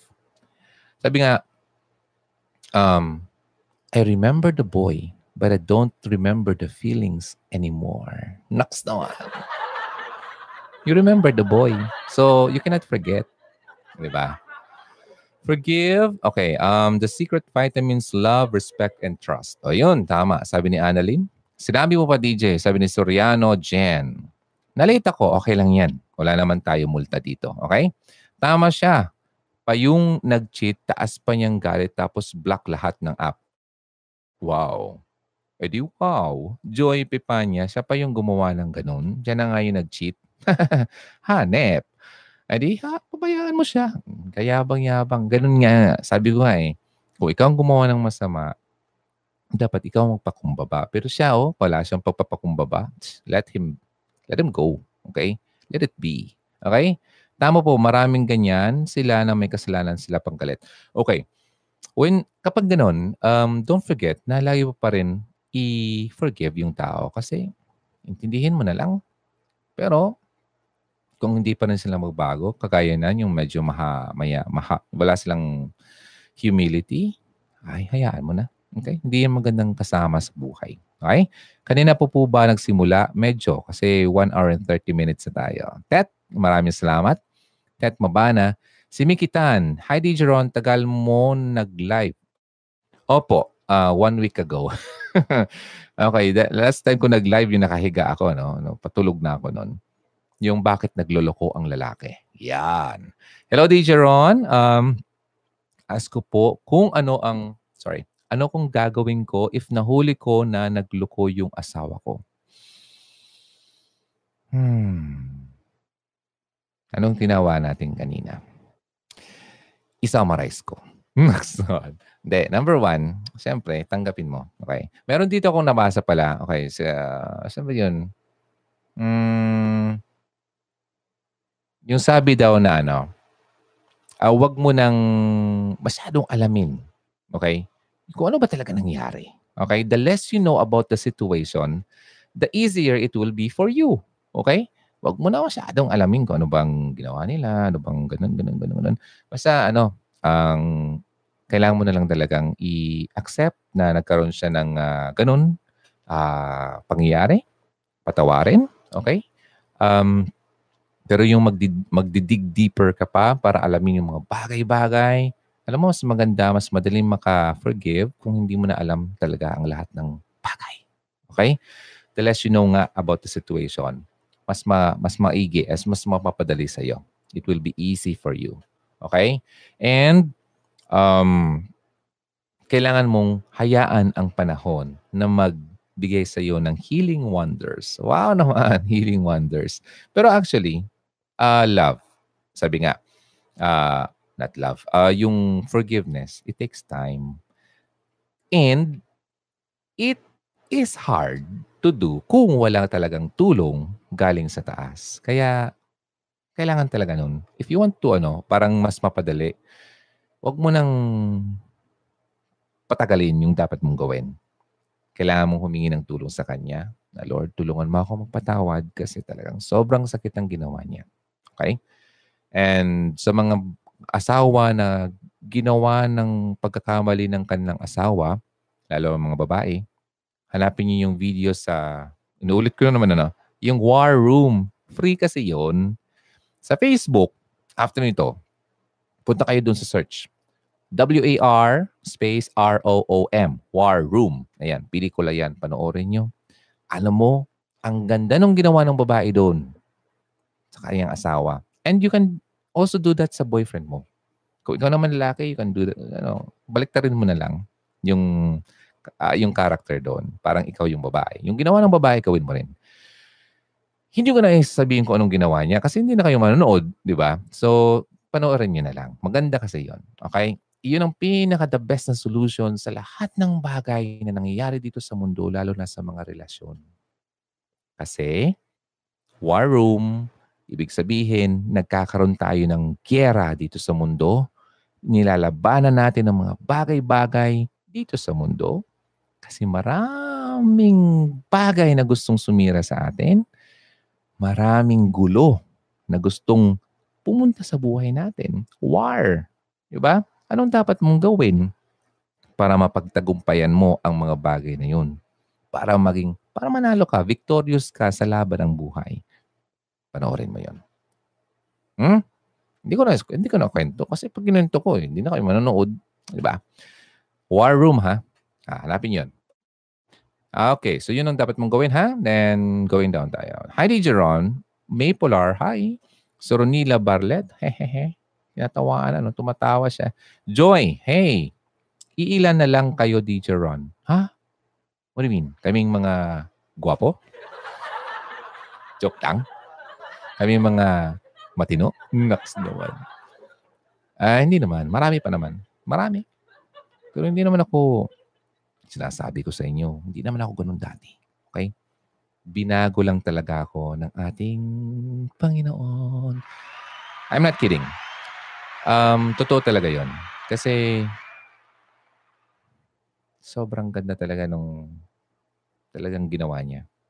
Kasi kung hindi, gina, kung hindi niya ginawa yon siguro until now, marami pa rin akong ginagawa ng mga, ay, alam mo ba, nag-aasawa na silang lahat. Kasi, siguro, uh, sa totoo, sakit din sa akin eh. Yung iiyakan ka, hmm, yung pinagkatiwalaan ka, yung akala nila okay na kayo. Ako naman pala yung hindi seryoso. Tapos nakita ko na na nag-asawa na sila kasi para siguro makamove on na rin sa akin. Ganun. Sama-sama ako talaga. Ganun talaga. Ginawa ko yun dati. Ngayon, nung nakita ko nung nakamove on na sila, tapos masaya ng pamilya nila, meron na silang mga anak, ako naman natuwa para sa kanila. At ako naman nalungkot sa sarili ko.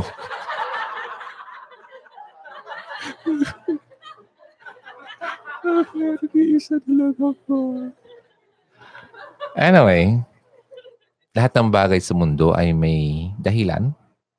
Maari, mm, nangyari talaga yung mga bagay na yun para nagkaroon din naman ako ng lesson sa sarili ko at sila na naman nagkaroon ng lesson sa pangyayari na nangyari sa amin. So, maaari, that time, talagang naging madali silang nagtiwala sa mga mm, mabulaklak na mga pananalita. At madali silang nahulog sa isang lalaking sobrang malambing. Nakala nila ay totoo ang nararamdaman. Yun pala ay isa lang palang kamunduhan ng habol sa kanila. Na ganun. Lesson din naman yun sa kanila. Sa akin, iba naman yung lesson. Kasi after that, meron din naman akong mga pangyayari sa life ko kung bakit ako nagkaroon ng realization. Ah, hmm, yun. Kinapik. Eh, pinalo ako. Hanggat sa natuto ako. Uh, so kasi kapag uh, pinapalo tayo ng magulang, ibig sabihin mahal tayo. Gusto nung i-correct niya yung mga pagkakamali natin. Sa situation ko naman, may nangyari kung bakit nasabi ko na talaga na, nakapagbago sa akin. Kaya ganun. Kaya nga lang, uh, until now, although tinanggap ko na rin yun. Uh, part na yun ng life ko. Then, ang importante, um, I'm a new person. New creation, no longer in the past na gumagawa ng mga ganun. Kasi kung gugustuhin ko, actually sabi ko nga kanina eh, uh, hindi mo control talaga na hindi talaga gagawa ng masama ulit yung ng tao. Kaya lang, it's his choice kung talagang gagawa pa rin siya or talagang magtitinong na siya. Now, right now, ang choice ko is to be better. Uh, gumawa ng mabuti na. Ayoko na ng... Kasi gugustuhin ko ay pambihira. Kadami dyan na nag-offer. Hmm. Meron nga dyan nag-message eh. Ang gagawin ko lang sa iyo, DJ Ron, ang mahalin ka ng buong buhay ko. Naks naman! Alam mo, kung that time dumating ka, baka isa ka na biktima. Buti na lang at mabuti na tayo, di ba? Ganon yon. Kaya nga, may, may, may chance talaga ang tao magbago. Huwag niyong bigyan niyo ng chance, okay? Um, kasi, may lahat tayo kailangan ng second chance. Ikaw rin naman, di ba? Then, paano tayo magkaroon ng second chance? Kailangan natin talagang tanggapin sarili natin na ako, Lord, oh yun, sabi ko na sa iya, relationship. Pero kung walang pagbabago, walang relationship, walang magiging new creation talaga. Asahan nyo. I'm telling you, 101%. Kung wala, kung hindi siya magbabago at tanggapin niya si Lord sa buhay niya, mas mabuti pang hindi mo siya binigyan ulit ng pagkakataon kasi wala kang mangyayari dyan. Sasaktan kang ulit ka niyan. Sasaktan ka talaga niyan ulit. I'm telling you. Kasi, biblical yan eh. If anyone who is in Christ, he is now a new creation. So, kung wala si Christ sa buhay niya, he will never become a new creation. Hmm, tandaan niyo yan. Yan ang magiging barometro nyo. Okay? Kapag di niya ginawa yun, sorry darating at darating ang panahon, mangyayari na naman yung ginawa niyang mali sa iyo. Okay? Kasi kapag nandiyan na si Christ sa buhay mo, magkakaroon ka ng sobrang lakas ng lakas ng loob na humindi. No, no, mali. Hindi pwede, hindi pwede. Alam mo ba sa akin, ako, ah, hindi ako, nagpapakato ako sa inyo eh. May mga times na talagang nakikilaban pa rin ako sa sa call. Kasi alam mo, 86,000 na pambihira. Kadami, dami ka. Dami. Hindi ko lang sa inyo sinishare. Private message, kung ako kulo ko, nako, buti na lang. Ayan ang pinagpapasalamat ko. Okay? Kaya nga, sinasabi ko sa inyo ladies, maging ano kayo, maging mapanuri, maging wais, okay? Huwag basta-basta magpadala sa mga sasabihin, nagbago na ako, hindi ko na uulitin. Hmm, okay. Madali lang naman sabihin yun na. Ah. Pero, may nakikita ka bang pagbabago na ginawa niya? Yung talagang nagsisiba talaga siya, na talagang nagkaroon na siya ng relasyon kay God relationship, when you say relationship, nakikita sa buhay eh. Nakikita ang pagbabago sa produkto, sa bunga. Okay? Pero kung wala, ay, sorry. Asahan yung pap papakalbo ako. buti nga nagtumutubo na yung buko. Oh. Papakalbo ako. Pag talagang, hmm, ay nako, sinasabi ko sa inyo, hindi yan talaga totoong pagbabagong mga sinasabi niya yan. Okay? Now, hi DJ, paano nga pala kung lagi na lang nila nakita yung bad at puro ang mga mali? Ah. Ayun, parang ganito yan. Yung mga taong merong uh, parang lack of trust sa relationship, isa yan eh. Okay? Yung tipong nasa suffocate yung isang tao kasi wala siyang tiwala doon sa kapareha niya. Lagi siyang inaakusahan na nagluloko siya, na hindi sinungaling siya. Di ba? Lagi siyang hinahanapan ng problema, ng pagkakamali. Kasi siya mismo, wala siyang tiwala sa relationship niyo. Okay? Mga ganoon yung, sa, yung tipong wala naman akong ginagawang mali. Wala akong naman laging ginagawa ng uh, ano, iniisipan ng masama. Ganun. Ibig sabihin, yung taong yun, wala talagang uh, kulang ang tiwala sa relationship niyo. Ano mga bagay-bagay? Halimbawa, lagi siyang, uh, grabe yung attention sa iyo, na-suffocate ka na. Na, na ano ka na, na, nasasakal ka na sa attention niya. 'Di ba? Hindi ka na makapag uh, hindi makisama sa mga kaibigan. Parang ay, sobra para siyang ano, NBI, 'di ba? At galit na galit siya sa mga kaibigan mo. 'Di ba? Bakit ka na 'di ba? Kung ano-ano yung iniisip niya masama sa mga kasama mo. Mga ganun wala siyang tiwala. Wala siyang tiwala talaga sa iyo. Hindi doon. Okay? Ayun nga. Ay sa pa doon, yung inaakusahan ka na hindi ka totoo, nagsinungaling ka, na gumagawa ng kanya, mga ganun. Ano pa ba? Um, lagi kanyang minomonitor. Mga activities mo, lalo na sa social media. Hmm, nako. And uh, ano pa yung, uh, uh, sabi, kasi lagay ko yung kanina eh. Uh, ayun, lagi siyang na-upset sa'yo. Kapag inisip mo, nagpaalam ka, no? Uh, na lalabas muna kami, ganyan-ganyan, galit. Galit. Ayaw, ayaw kanyang pupunta kung saan-saan. Parang feeling niya pag bumayari ka na niya. Okay? Yung lahat na lang, yung oras mo, yung gagawin mo, dapat monitored, lahat dapat alam niya. Ay, naku, hindi na yan healthy. Kapag ganun. Kung ganyan ang relationship nyo, ay mas mabuti pang putulin na yan. Okay? Yung tipong kahit nga, inalaw ka nga naman niya, o sige na, labas muna kayo, ganyan. Pero non-stop naman kung magte-text, call ng call every, every after 10 minutes. So, consistent communication na parang, ay, ano ba yan? Parang, hindi ka na makahinga. Ay, hindi po yan healthy. Sobrang sakit yan sa ulo. Kasi ang constant, constant communication daw, talagang abnormal yan. Okay? Maganda yung tipong um, pinaglabas ka. Then, mag-usap kayo. Pagbalik nyo, di ba? Hindi yung, oo nga, nasa labas ka nga naman eh, pero parang kasama mo rin siya. Di ba? kasi lagi kanyang tinatawagan o tinetext. Hindi ka na makapag-enjoy kasi kailangan mo mag-reply. Kung hindi mo mag-reply, magagalit na siya sa iyo. Mga ganun. Ay, nako.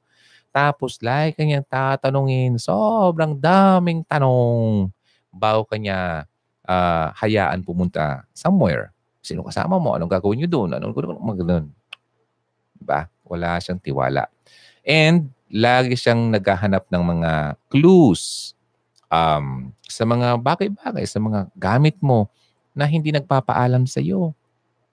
'Di ba? 'Di ba ganoon kung ganyan ang boyfriend mo, eh o girlfriend mo, kung ikaw lalaki. Ay, siguro kung ganyan girlfriend ko, baka lalong wala na akong buhok nito.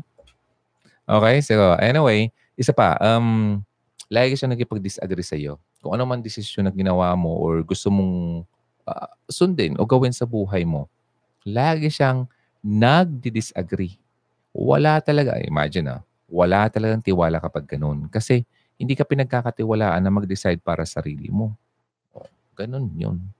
Yan ang mga signs lang naman ng mga tao na walang tiwala sa inyong dalawa o sa relationship niyo. Okay? Tandaan niyo yan. Pahirap magtiwala ulit, lalo na't ginag, gina, ginago kanya. Ah, okay. Mm, totoo. Sinabi ko nga kanina, it's hard. But you need to give another chance. Okay? Panoorin niyo to. Okay, maya-maya ng konti. Uh, good evening po, Teacher Ron. Nakaabot pa ako. Okay, good, good, good, good. Okay, and Annalene, 100% guys. Uh, 10% lang ata ang loyal. Ganun ba? Hmm, hindi ko alam. Wala akong statistics niyan. Pero marami pa naman. Okay? Shoutout po sa lahat ng OFW dyan, especially sa Hong Kong, si China Louie. Hi! Si Nika Robles Robles. Hi to you. Si Libra Domingo. Hmm, nag-iisip siya. Pipot Bautista, pwede bang wag nang sabihin kung di naman niya alam? Alin yun? Huwag nang sabihin kung di naman niya alam. Okay. Ah, oo nga, DJ Ron, meron pa naman po. Okay. Pwede po ba magtanong? Pwede. Kaya lang baka out of topic. Pwede yun. Ano yun? Kaya lang baka out of topic. O, oh, hindi mo na tanong. Tanong ka. Jane Lane, habang nandito pa ako. Hi, DJ Ron, watching from Macau. Hi, Teacher Ron. I'm watching here sa Egypt. Hi, Arlene. Kamusta? Uh, si Sheila Pokulan. CC. What's CC? Salamat po sa mga tips. Walang alaman. I'm late. It's okay. Guy, you can just watch a replay. Forward, forward lang kayo. Kapag nag-watch ng replay, huwag na kayong hintayin. Kagaya kanina. Almost 10 minutes tayo, hindi pala ako naririnig. Forward. Nawalan ng time o choice talaga ang mag-cheat. O yun, it's a choice. Okay? Sabi nga, sabi nga sa nabasa ko, Never lie to someone who trusts you and never trust someone who lies to you. Huwag mo daw pagkatiwalaan ang isang tao na nagsisinungaling sa iyo. Pero wag na wag kang magsinungaling sa taong naniniwala sa iyo. Tandaan yan. Okay? And hello, goodbye. Sabi ni Sheena Louie. Trip ni Bill, I'm late. Two highs. Oh, to his, ano ba to? Hey, it's okay. Uh, si Glenn, Glenn Agarado. Relate po ako dyan. Hi. Si Anne Enriquez. Hi po. Late ako watching from UAE. Okay lang po. Pag, uh, pag natapos to, watch the replay. Hi, good evening po sa iyo, DJ Ron. Watching from Dubai. Nakahabol din. Sa live mo. Okay lang po. Christine, maraming salamat. Si Honey Dick, a Dick Sempio. Okay, na, na, umiiyak siya. Wow, wawa naman. Okay lang yan. Kaya mo yan. Okay? Evelyn Fontes, relate ako. Pinsan ko nag-comfort sa jowa ko. Oh. Yung parang sinabi ko to, oh. best friend siya naman, pinsan nag, ano, nag-comfort. I'm shocked. Di na ko pinapansin ng pinsan ko. Kay na-develop na pala siya sa jowa ko. Ay, nako. Yan. Anyway, ganito yan. Huwag mong panghinayangan. Kasi, yung taong yun, hindi talaga worth it ng pagmamahal mo. Kasi, kung talagang totoo siya sa'yo, sabi ko sa'yo eh, pipigilan at pipigilan yung sarili niya, huwag ka lang masaktan. Ngayon, ginawa niya yun, at least ngayon nalaman mo na. Kesa kung, ay, mag-asawa na kayo, ayun, naging sila ng pinsan mo. Ha, mas masakit yun. Ngayon pa lang, alam mo mag-rejoice ka. Magpasalamat ka sa Panginoon. Thank you, Lord. At nangyari yon ngayon pa lang. Hindi na nangyari to kung kailan ako ay wala ng kakayahan para bumitaw sa kanya. Kasi ang hirap ngayon, no? Kapag nag-asawa na kayo, sobrang mahal kaya ang pagpapaano, di ba?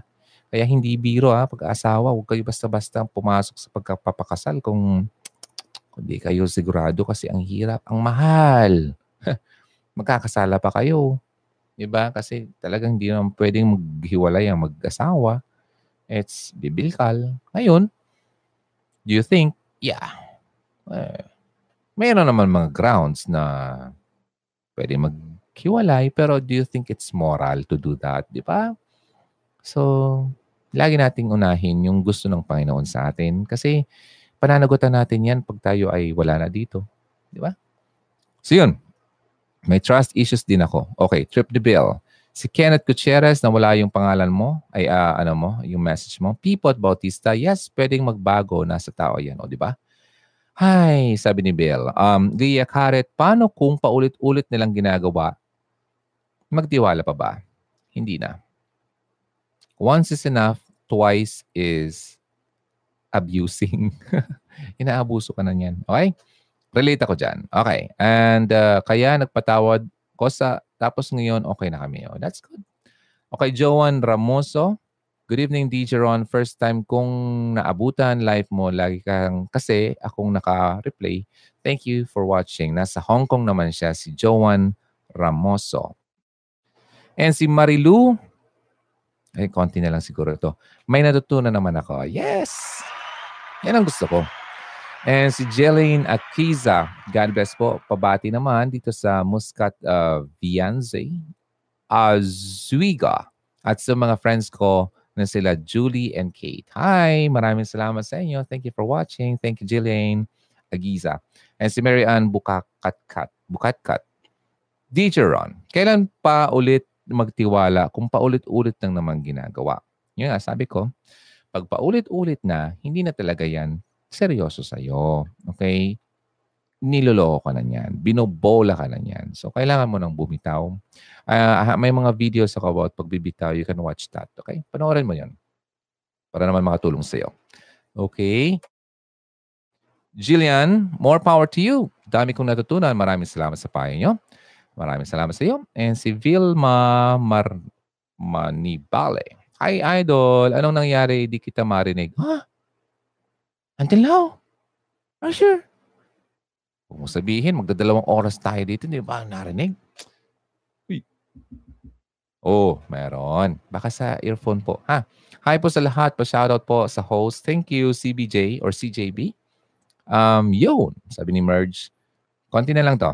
Watching in Saudi, pabati po. Oh, hi. Um, at dyan ka naman para sa amin, malayo sa pamilya. Maraming salamat, Manibale, Vilma. Hirap talaga ang LDR. Ay, totoo. Meron video about LDR. Panoorin mo, ha? Uh, paano malaman kung totoo ang LDR, ang, ang feeling or yung relasyon sa LDR.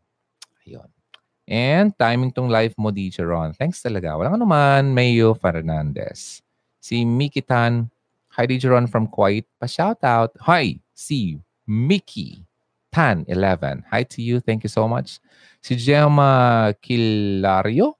Tama, Dijeron. Si God lagi ang sentro ng ating buhay. Yun. Jelaine, ano ba ang gagawin ko? Bumabalik pa sa akin ang ex ko? Samantala mayroon na po siya, kinakasama ngayon. Sinabi niya kailangan man hindi siya maging masaya. Ah, kailanman hindi siya maging masaya pero wala na po ako tiwala kasi sobra niya akong sinaktan. Jelaine, huwag ka na magtiwala.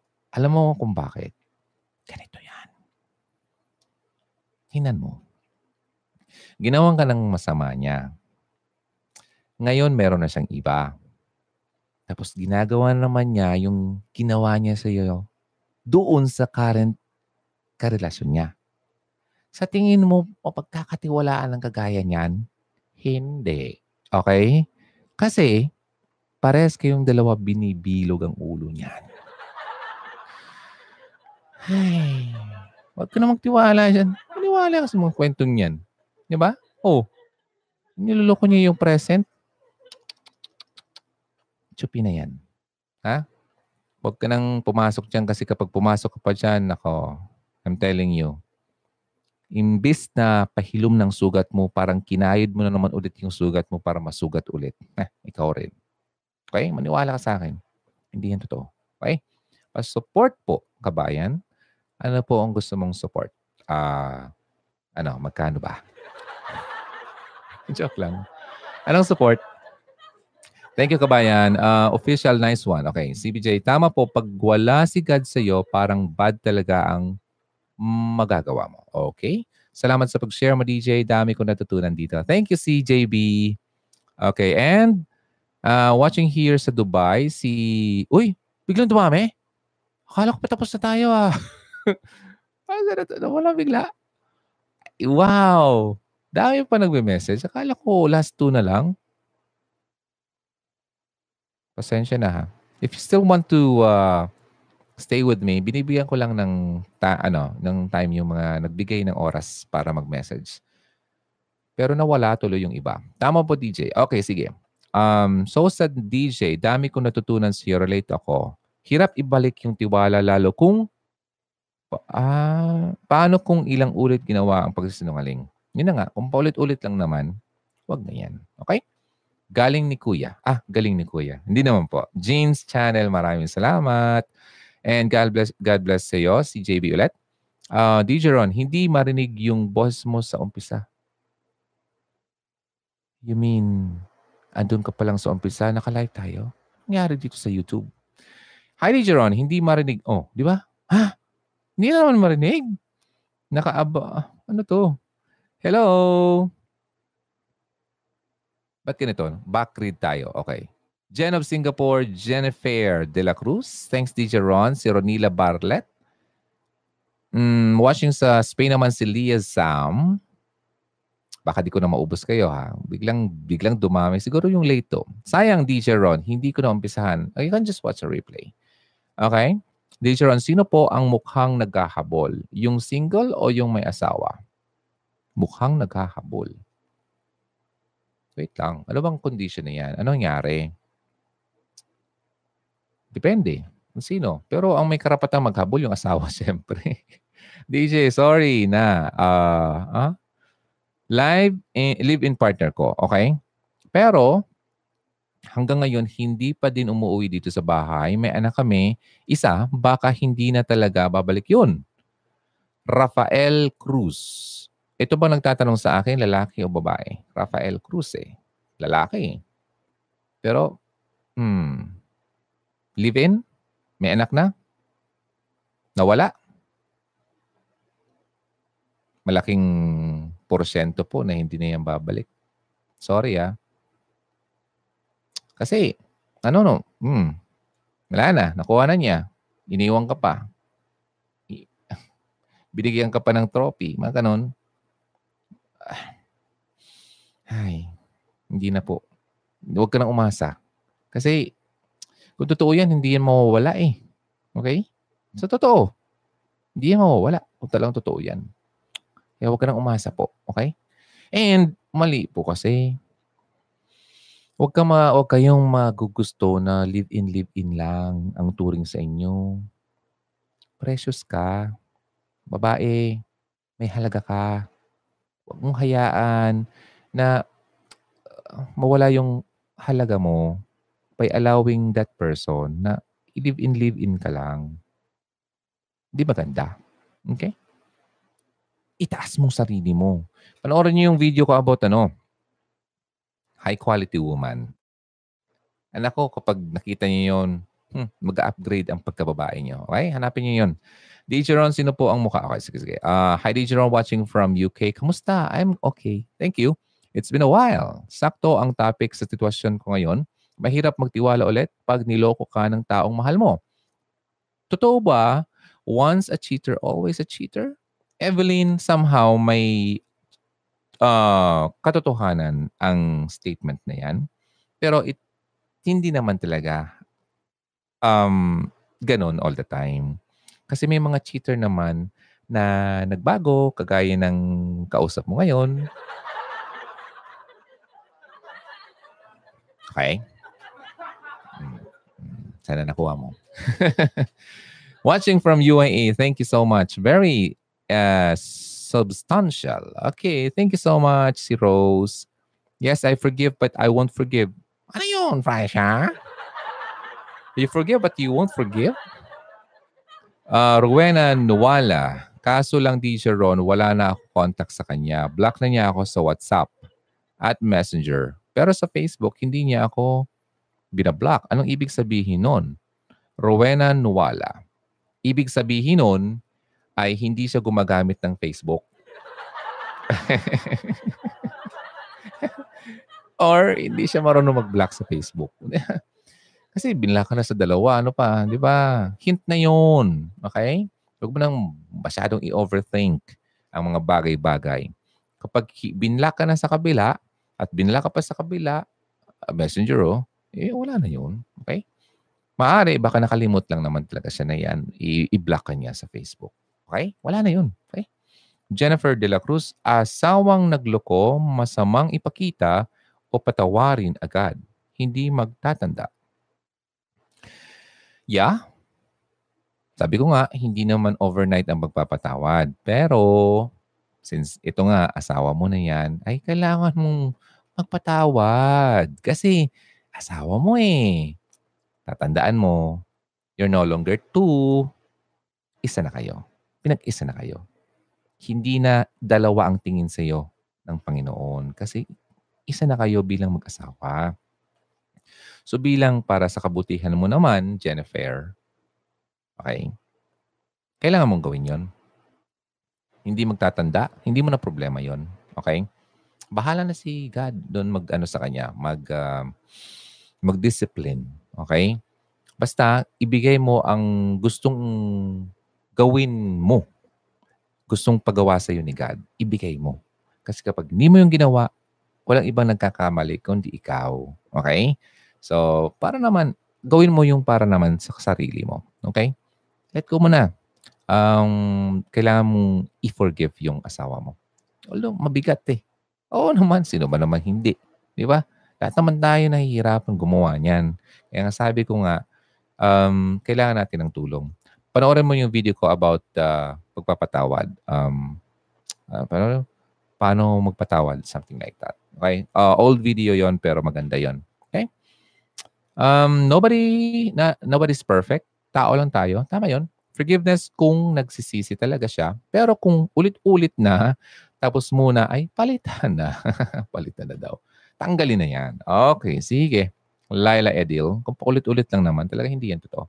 Baby mahal, meron pa naman matino. Ayun. Lalo na pa, ano? Lalo na pagtulog. Napulok ko to. Okay. Pagtulog matino. Okay. Maraming ganun. Okay. Marie Riyadh, move on na lang. Or connection is unstable. Bakit ganun? Maria, okay, pa, ang connection ko daw unstable na. Maaring tapusin ko na dapat to. Hi, DJ Ron from Riyadh. Move on na lang. Okay. And Rose. Hi, DJ Ron. Kamusta? Okay naman po ako. Rosemary.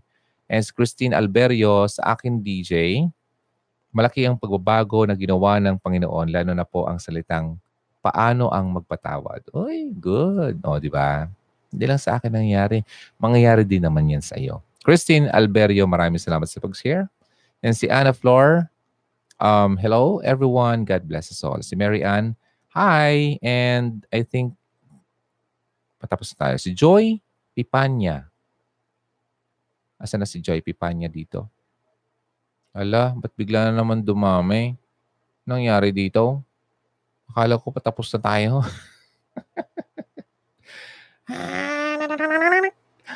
Ala, ano nangyari dito? Ang bait ni God sa akin, talagang ayaw na niya akong masaktan at magising sa katotohanan. He guides me and give me a sign para makita ko kalokohan ng lalaki. O di ba? Ang naghanap ng iba habang kami pa. Ha ha ha. Si God naman kasi ay talagang tatanggalin niya ang mga taong makakasira lang naman sa atin. Kaya kung halimbawa man ay nagkawalaan kayo ng boyfriend mo, asahan mo, nakita ni Lord ang future niyong dalawa. At ayaw niyang mangyari yun sa iyo. At sa inyong dalawa. Lalo na sa iyo. Kaya, naalaw na. Kumbaga, nagkaroon na ng moment na talaga nagkabukingan na at nagkawalaan na. Okay? Kaya kung ganun, huwag nang ipagpilitin pa. Okay? Kasi, hmm, ang anumang bagay na tinanggal sa iyo, may dahilan yan kung bakit yan nawala sa buhay mo. Okay? Hi, sabi ni Novi. Um, pag niluwagan mo naman po, sasabihin kulang atensyon mo sa kanya. Ang labo ba? Pag malabo, ay nako. Meron akong video about that. Um, yung mga malabong boyfriend, usually mga immature yan. Um, mer meron akong video about uh, immature boyfriend. Hanapin mo yon Okay? Um, Idol, watching from Kuwait. Mary Aranuas. Okay, Aranuas. Okay. Kim G, thank you po. Kailangan na kailangan ko ang ganito ngayon para maliwanagan ako. Okay, that's good, Kim G. Um, hi Kuya, I'm always watching Hugot Radio. I like it and I learn a lot. Okay, that's good. Thank you so much, Melrose. Uh, I'm in Riyadh uh, watching your live show. Teacher on watching sa Kuwait, si Laila, Ed Hill, si Nico, Hinagpis. Okay. Um, hi, good evening, DJ Ron. Po, hindi Roy. Watching here with my girlfriend. Uy, wow. Pa-shoutout po kay Ana. Nico and Ana. Hey. Thank you so much for watching. Mukhang first time niyo dito. Ah. Maraming salamat sa inyo. Oh, put God first in your relationship. Okay? Walang ibang third party sa inyo, kundi ang Panginoon lang. Mm. Okay? Kapag si God ang sentro ng isang relasyon, tatagal yan at magiging strong yan. Huwag niyong kalimutan yan. Okay? Grace Dudok. Ay, always pray for each other. Okay? Pagdasal mo yung girlfriend mo, pagdasal mo rin yung boyfriend mo. Kayong dalawa. Okay? Huwag niyong kalimutan yan. Kung gusto yung talagang maging strong ang samahan. Aha. Grace Dudok. Mm, watching from UAE watching your live. God bless. Si Melrose, palagi pa ako nanonood. But now lang ako nakapagpanood ng live mo. Dami kong natutunan sa iyo. More power and God bless. That's, that's good. Okay. Tapusin ko na to ha. Uh, para di na tayo masyadong humaba. And next time naman ulit ha. Hello DJ Ron. Saudi naman si Bibi Maray. Maraming salamat. Caroline sa Saudi. Si Miki Tan. Thanks sa shoutout, sa advice. Ang dami kong natutunan. Abang ulit sa live mo kahit busy ako. Maraming salamat. Si Mary, Elma, Go Minaya, hi from Dubai. Narinig po, sabi ni Baby. At si Rafael Cruz, lalaki po ako. DJ Ron yung nagtatanong. Oh. Rafael Cruz. Ano nga yung, ano na nga yung tanong mo? DJ, nagsorry na ako sa live-in partner ko. Pero hanggang ngayon, hindi pa din umuwi dito sa bahay. May anak kami, isa, baka hindi na talaga babalik yon. Asan yung anak mo? Andyan ba si Rafael? O, dinala niya? Hmm. Kung nandyan sana sa'yo, okay lang. Huwag na siyang bumalik. Pero hindi dinala niya, parang ko sa sitwasyon mo, nakakalungkot naman yun. Give time. Sabi ko nga kanina, bigyan mo ng space. Maari, Uh, kailangan lang talaga niya ng space kasi nasaktan talaga siya. Okay lang yun, uh, nag-sorry ka na. Um, hayaan mo siya na mahimasmasan or pag-pray mo na, Lord, bigyan mo siya ng um, bagong puso na magpatawad sa pagkakamali ko. Ganon. Always pray for that person kasi lalambot din naman yan. Okay? At lahat naman tayo eh. Kung gusto natin mapabuti ang relasyon natin, yun naman talagang solution natin lagi prayer. Yan ang nakakalimutan natin eh. May humihingi tayo ng mga solution sa ibang tao, pero nakakalimutan natin na ang solution naman ay naghihintay lang naman sa atin. Di ba?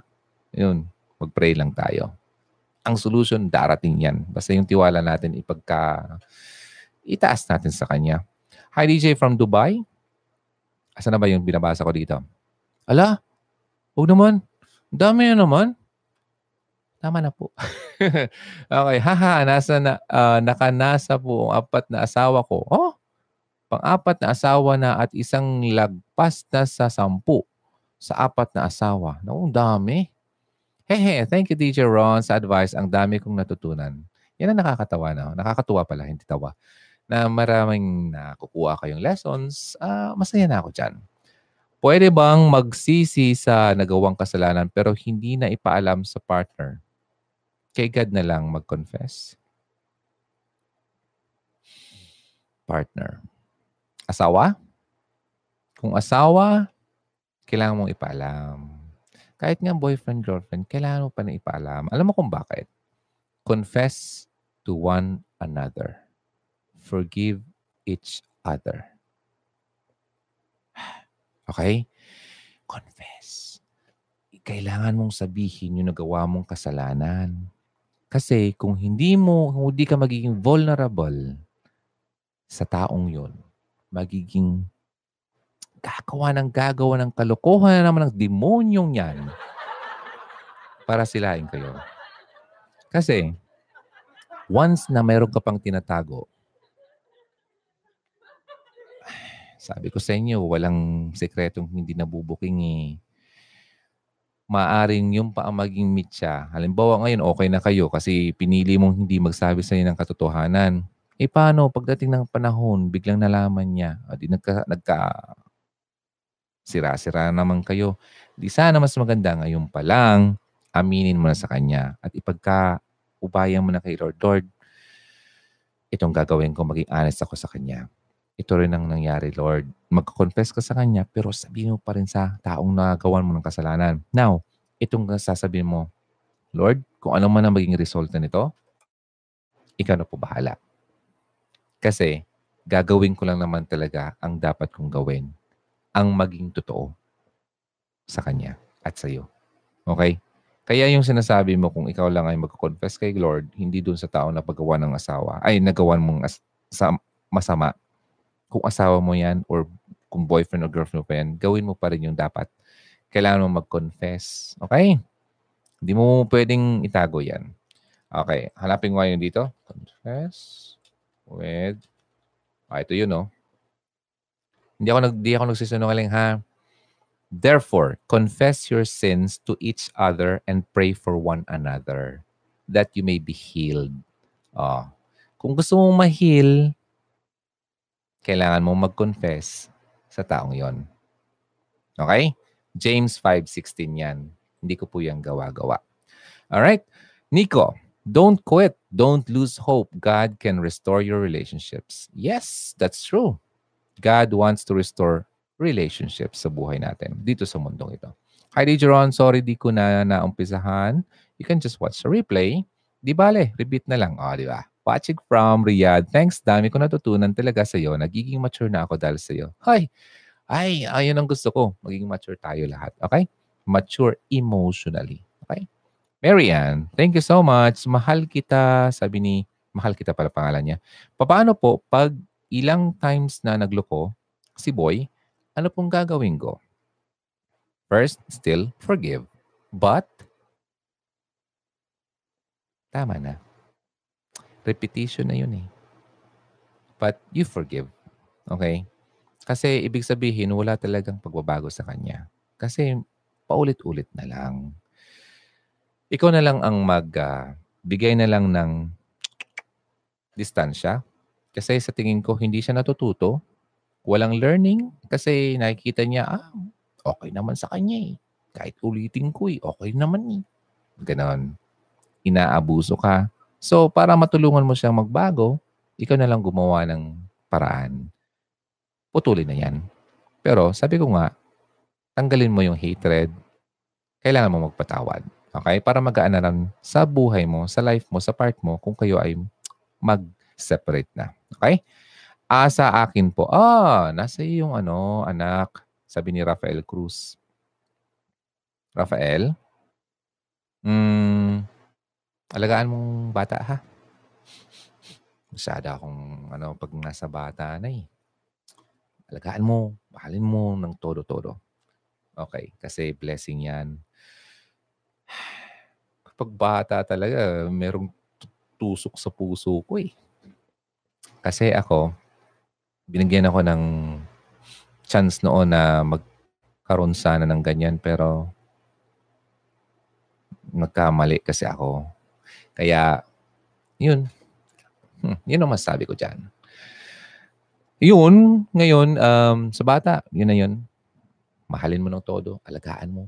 Then sa partner mo, sorry ka na, give her space, and wait. Keep praying for her. Then sana, pag nagkabalikan na kayo, pakasalan mo na. Okay? Kasi hindi po magiging, uh, hindi nyo matatanggap ang blessing na gusto ni God na ibigay sa inyo kung kayo ay nabubuhay sa hindi magandang um, partnership. Kasi hindi po kasi talaga gusto ni Lord yung ganyan-ganyan lang. Gusto ni Lord yung merong blessing niya, wedding, simple wedding, basta kasal. Okay? Hindi kailangan na magarbo. Kailangan may blessing. Okay? Kasi may anak na kayo. Importante din naman yon. Now, di ko kasi alam kung ano yung nasa isip ng tao yun, mm, babae. Kaya kailangan mo talagang ipagdasal kasi sigad lang naman nakakabasa ng isip noon. O malay mo, baka mayroon siyang talagang plano sa inyong dalawa. Magtiwala ka lang sa kanya. Okay? Ayun. Rafael, yun ang masasabi ko dyan. Alright. Now, mahal kita. Pwede kasi mahal ko siya, palagi ko pa din siyang pinapatawad at may trust pa din ako sa kanya. Oo, andun nga. Trust, mahal, love, pinapatawad. But kung paulit-ulit, hindi siya natututo. Hindi mo siya natutulungan. Okay? Tinutulungan mo siya na magstay sa ganyang klasing ugali. So, kailangan mong gumawa ng step sa part mo para naman siya ay matulungan mo rin. Okay? Naintindihan ko po siya kasi LDR po kasi kami. Nasa Saudi po ako, nasa Pinas siya. Alam mo, mahal kita. para sinabi mahal kita. Alam mo, MK, kailangan ng trust. Okay? Hindi porking nasa Pilipinas siya, tapos ikaw nasa Saudi, eh, you know, mala- malayo nga, hindi mo pagkatiwalaan. Pangit yun. Okay? Hindi pwedeng ganun. Kailangan dapat nga napagkatiwalaan mo eh. Dapat nga yung uh, binibigyan kanya ng, oh, ganito ako, kahit malayo ka, hindi kita lulukohin, ganito, magpapakatino ako. Oh, ganun. Pero kung, ay, nako, paulit-ulit, huwag ka na dyan. Okay? Tsaka huwag mo kasing minamadali at huwag mong isipin na wala ng iba. Okay? Manood ka ng ano, bakit walang forever? para mas maintindihan mo sinasabi ko. Isa yan sa mga una kong videos. Okay? Sandy Palamos. Hi DJ, hingi ako sa iyong payo. Ako ang mali. Three years kaming nasa relasyon. Limang beses niya na akong nahuli na nag-cheat sa kanya. Pero lagi niya akong pinapatawad. Parang lumaki ang ulo. Baliwala sa akin. Wait lang ha. Ikaw nagkamali, limang beses na, nahuli ka niya, nag-cheat ka sa kanya, pero lagi niya akong pinapatawad. Lagi kanyang pinapatawad. Parang lumaki ang ulo. Sino? Ikaw. Lumaki yung ulo mo dahil pinapatawad ka. Baliwala lang sa'yo yung mga bagay na ginagawa mo kasi pinapatawad ka niya. Mali ka na dyan. Sandy, kung ako sa'yo, hindi mo mapigilan ang sarili mo na gumawa ng mali, let go mo na yung lalaki. Kasi kawawa naman. Okay? Mahal ka nun eh. Limang beses ka patawarin. Na high blood ako ah. Joke lang. Pero totoo. Mahal ka. Mahal ka niya. Kasi kung hindi ka niya mahal, di yan, mag, di yan gagawa ng ganyan. Ngayon, kung sa tingin mo, hindi mo talaga kayang magbago, ayusin mo muna ang sarili mo. Ayusin mo for the love of God at sarili mo na rin. Kasi if you keep doing that, kawawa ka naman. Hindi natin alam mo, ano na ngayon? Paumaga na. Baka bukas, hindi mo alam mangyayari sa'yo. Hindi natin alam kung mangyayari sa atin mamaya. Baka di na tayo magising. Hindi kita tinatakot.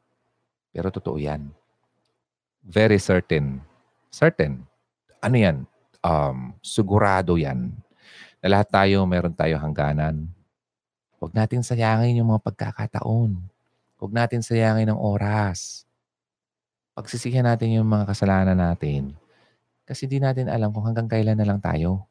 Yun nga oh, limang beses ka pinatawad. Di ba? Pero si God, Lagi siya naghihintay sa'yo na pagsihan mo yung kasalanan mo.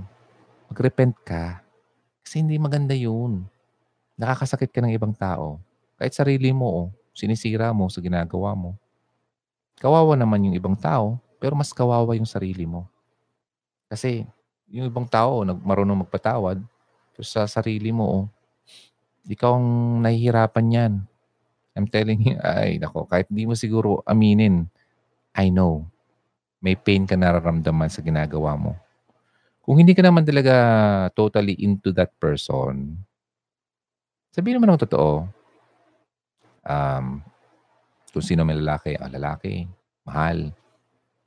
Maraming salamat sa lagi mo papatawad sa akin. Sa totoo, ito talang nararamdaman ko. Hindi kita mahal. Alam mo, wag mo sabihin sa akin na mahal mo siya. Kasi kung mahal mo siya, hindi mo, ay naku, kahit once, not even once, hindi mo maiisip na gawin mo yan. So masabi ko sa iyo, hindi mo siya mahal. He, you don't respect the person? Wala. So, ganun na lang ang the best doon. Ha? Hindi kita dinajudge. Ganun na lang. Para maging okay din naman siya at maging okay ka na rin at you need to change for the better. May chance. May chance sa sarili mo at bigyan mo naman siya ng chance na makahanap or makamit ng someone na talagang the best din para sa kanya yung hindi siya talaga sasaktan. Kawawa naman. Kawawa naman. Mawa ka naman. Okay? Sandy, please. Okay? Ayusin mo sarili mo po. Okay? Kasi ako ay naawa hindi dun sa lalaki talaga. o nakakaawa siya. But ang mas nakakaawa ay ikaw. Kasi itong lalaki, oh, nakakaawa dahil ganun ang ginagawa mo. Pero paano yung eternal mo? Yung pupuntahan mo. Akong naaawa sa'yo. Kasi alam ko, kapag hindi ka nagbago, I'm sorry to tell you, pero hindi yata maganda ang pupuntahan mo. Okay? Para sa sarili mo, gawin mo yon. Alright?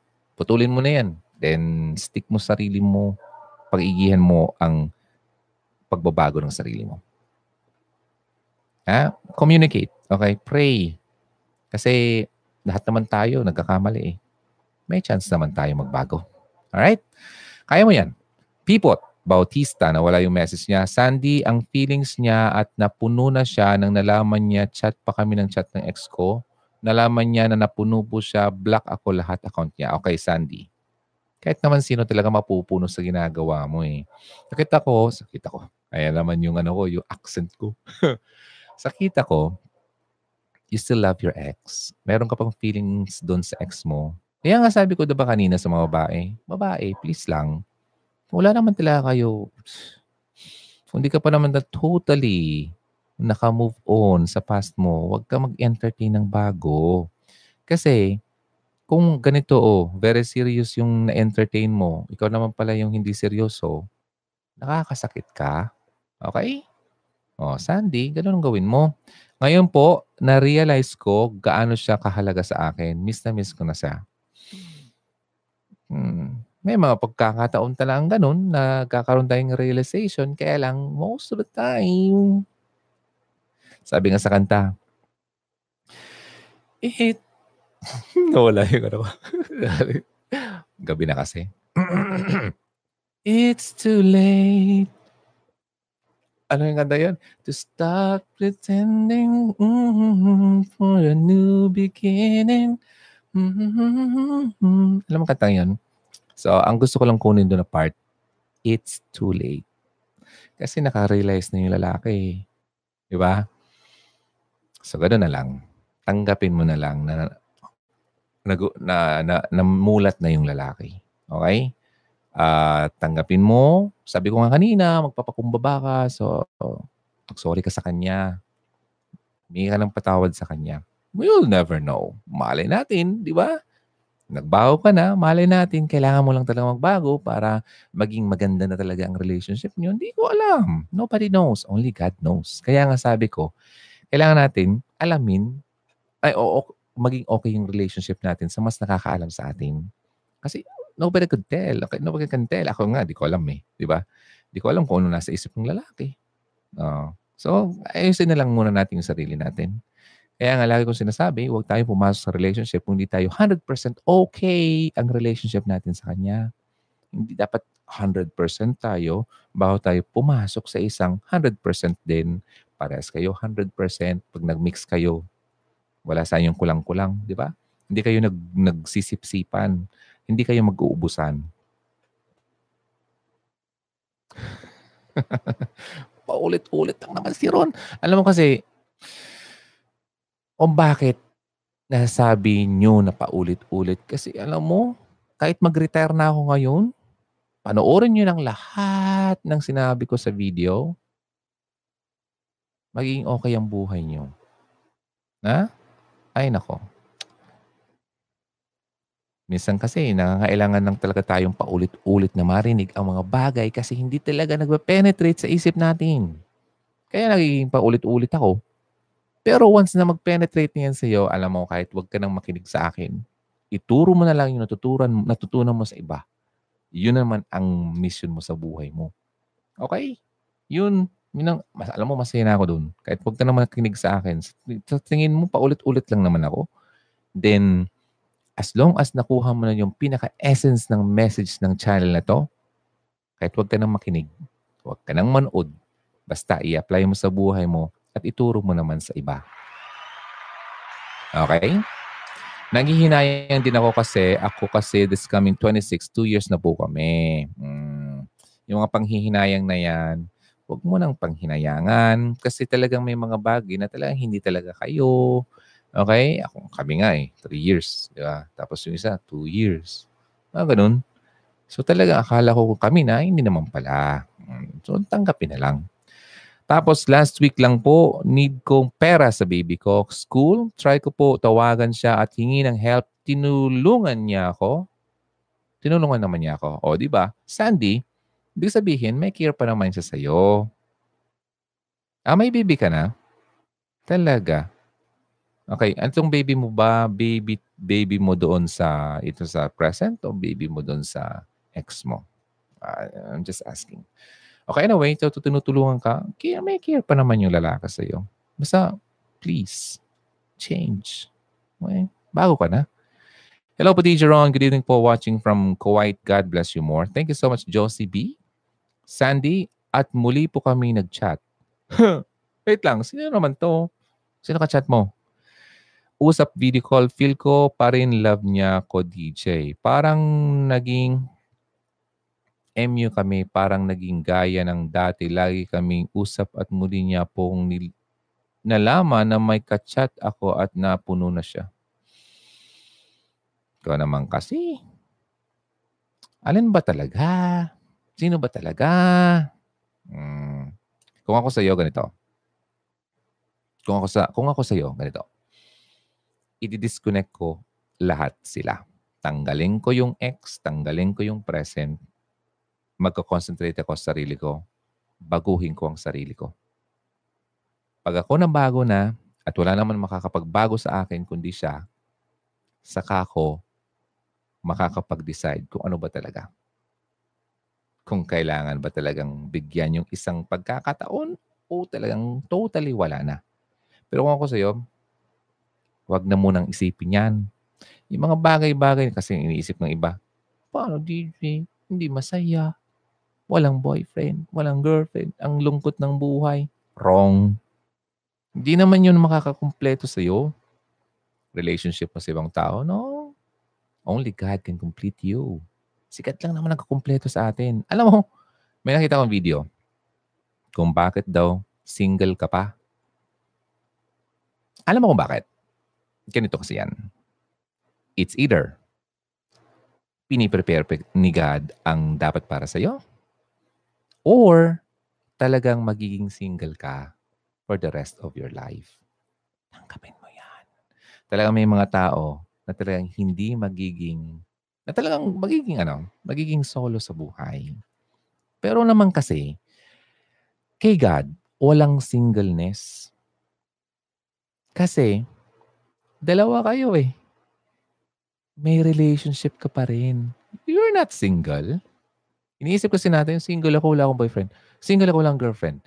Wala akong asawa. I'm single. No. You're not. May relasyon ka pa rin. Dalawa pa rin kayo. Kaya kung kahit wala kang kaparehang dito sa world, hmm? Meron ka pa rin kapareha sa taas. Hindi ka single. Ganun yun. Mahirap intindihin, pero once na maintindihan mo yan sa buhay mo, magiging content ka sa buhay mo at hindi ka na magiging mapaghanap. Okay? Tandaan nyo yan. Kasi kung ako tatanungin nyo, di na ako nag-expect, di na ako nag naghahangad. At mas uh, ano na lang ako, Lord, kung bibigyan mo ako, thank you so much. If not, thank you pa rin. Kasi nandiyan ka. Ganun yun. Da, ganun dapat ang mentality natin. Uy, ang, ang dami ni ano, ano sinasabing ano, uh, kwento ni Sandy. Wait lang. DJ. Pero DJ, mahal na mahal ko siya. DJ, nagkamali ako. Nagsisisi na po ako sa nagawa ko. Kuwait po pala ako at minsan na lang kami magkita. Gusto ko po sana humingi ng tawad sa kanya. Oh, why don't you do that? Uh, Sandy. Uh, DJ, mahal na mahal ko po siya. At mapatawad niya pa po kaya ako. Hindi ko po alam. But I think, oo naman. Kaya lang, huwag ka na mag-expect na, you know, yung gaya ng dati. Gaya ng dati, yung parang kanta ni uh, Gary Valenciano. Block niya po ako uli at uh, account at one time gawin kong bagong account chat ko, ah, lalalalala, kamusta na na na na na. Ay, lumalaking matino, lalalalala. Okay umpisahin mo na yung pagpapatawad kasi masyado mong ino-overthink ang buhay, oh. Masyado ka namumroblema, oh. Oh, pero DJ, mahal na mahal ko siya. Oo nga, mahal mo siya. But you have to change. Okay? Kung mahal mo siya, kailangan mong magbago muna. Okay? And ipaalam mo sa kanya na nagbabago ka. Ipaalam mo sa kanya na nagsisisi ka.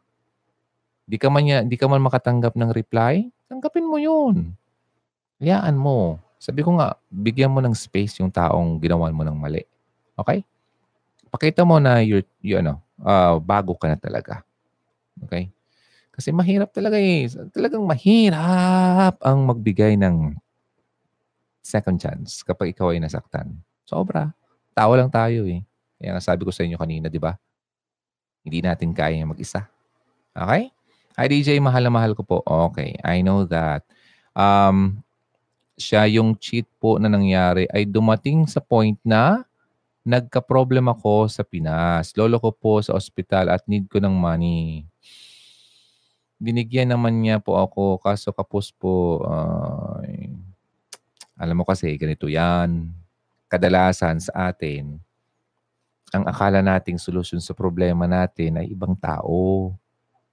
Diyan tayo nagkakamali eh. Hmm, ganito oh Hmm, akala mo yung tao, mga gano'n, makakatulong sa'yo kaya nakagawa ka ng mali. Ay, nako.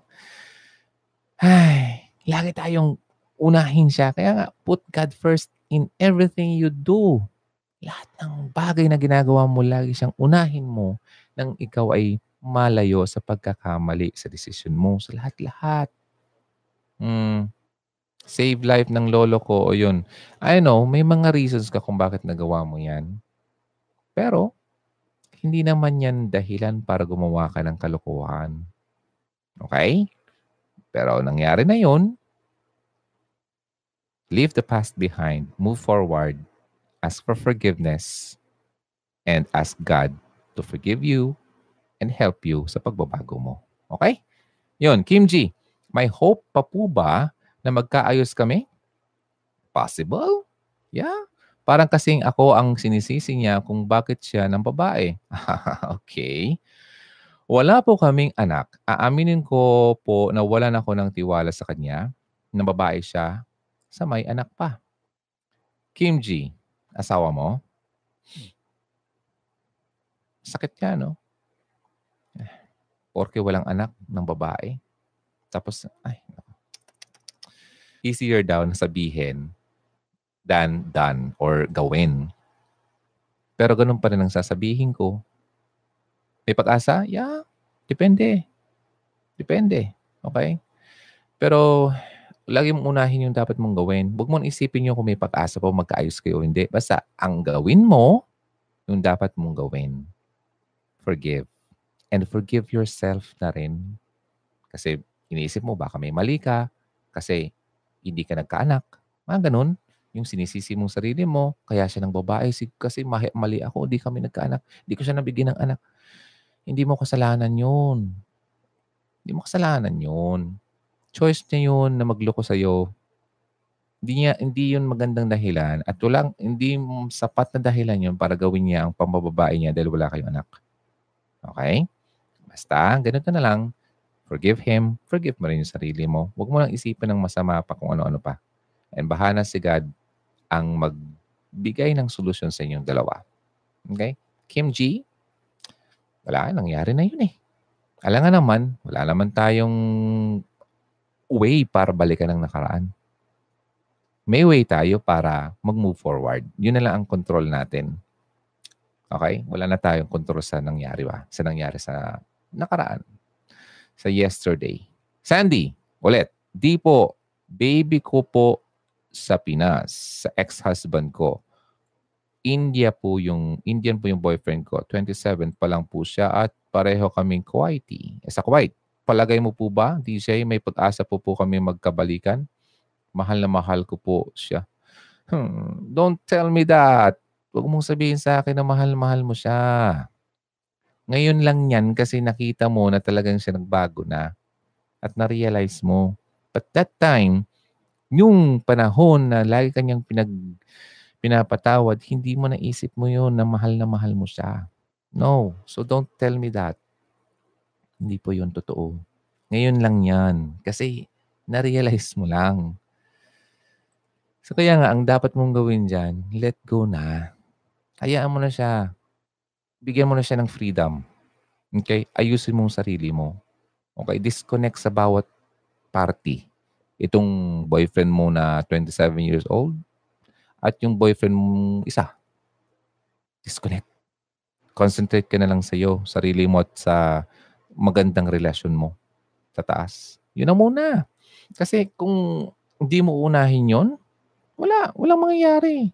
Sobrang pangit pa rin ang mangyayari sa, sa mga choices mo kasi wala kang wisdom na galing sa kanya kung anong dapat mong gawin. So, makinig ka sa sinasabi ko, hayaan mo na yung nafe-feel mo ngayon. Mahal mo siya dahil na-realize mo. Let go mo lahat yan sa ngayon. Okay? Hayaan mo na si God kung ano ba talagang the best na para sa iyo, ibibigay niya yan. But for now, kumbaga sa bag, mayroon kang bit-bit na ang bigat-bigat. Tanggalin mo. Iwanan mo. Move forward. Okay? Kasi, along the way naman, kung talagang para sa iyo yan, babalik at babalik naman yan talaga sa iyo. Pero kung hindi yan para sa iyo, hindi yan babalik na. Wala na yan. Okay? Sandy, mahirap. But you have to do that. Okay? Hirap mag-move on. Payuhan mo po ako. Yun ang payo ko sa iyo, Sandy. Okay? Good evening, DJ Ron Ferrer Rosalinda. Hi, viewer, reviewer. Hi, DJ Ron. Good evening. Kamusta po? Happy at naka-watch po ng live. Yes. Baby Mahal, salamat DJ Ron. Ang laki pong tulong sa buhay ko ang mga advice mo.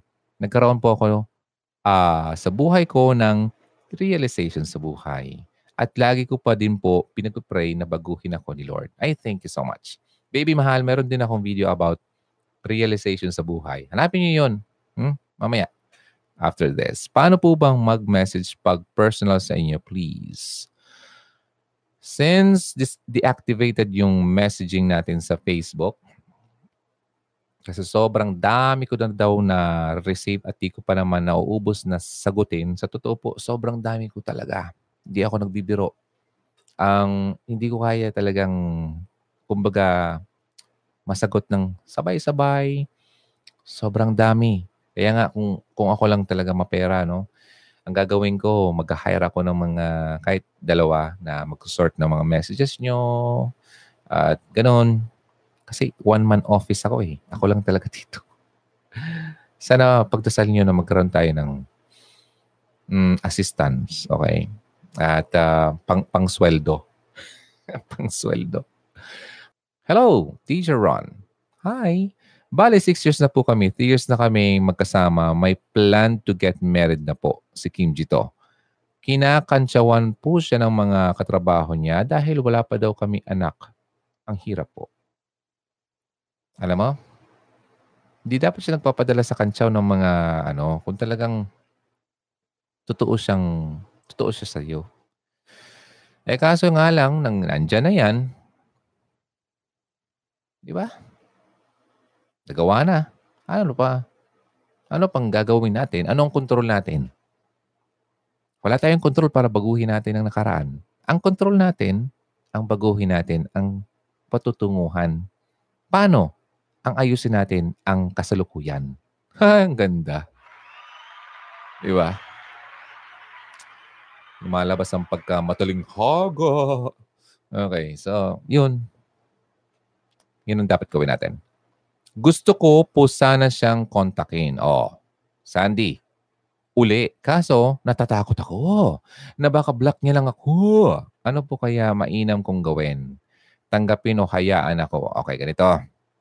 For the last time, gumawa ka ng message sa kanya. Baka may email siya or ganun. Gumawa ka ng message, padala mo sa kanya without expecting a reply.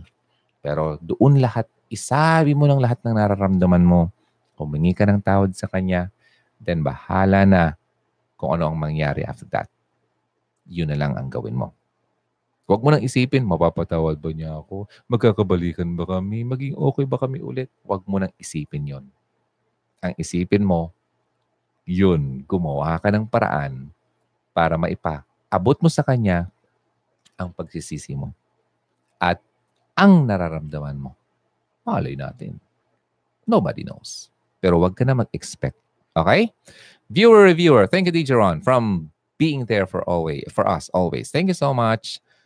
Point sa cam na sa camera, kumuha siya kutsilyo at nilagay sa Ay, nako Sandy, ano ba to? Ano nangyari sa kanya?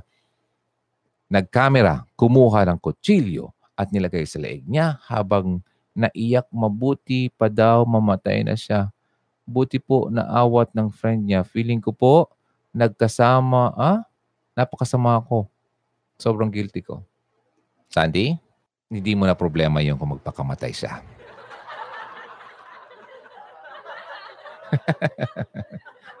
hey, I'm not kidding. Oh, ano yan eh, parang, ano, kasalanan na niya yun. Basta ang gawin mo, yung dapat mong gawin isipin mo yung dapat mo munang gawin. Huwag mo nang intindihin yung mga mangyayari. Okay? Kung saksakin niya sarili niya, bahala siya. Okay? Basta, ipaabot mo sa kanya ang paghingi mo ng tawad at baguhin mo ng sarili mo, you disconnect na. Okay? Sana naintindihan mo ang sinasabi ko. Basic lang yan, pero maraming magandang mangyayari dyan. Ang, ang outcome niyan kapag ginawa mo yan. Ay, Nakakakalbo.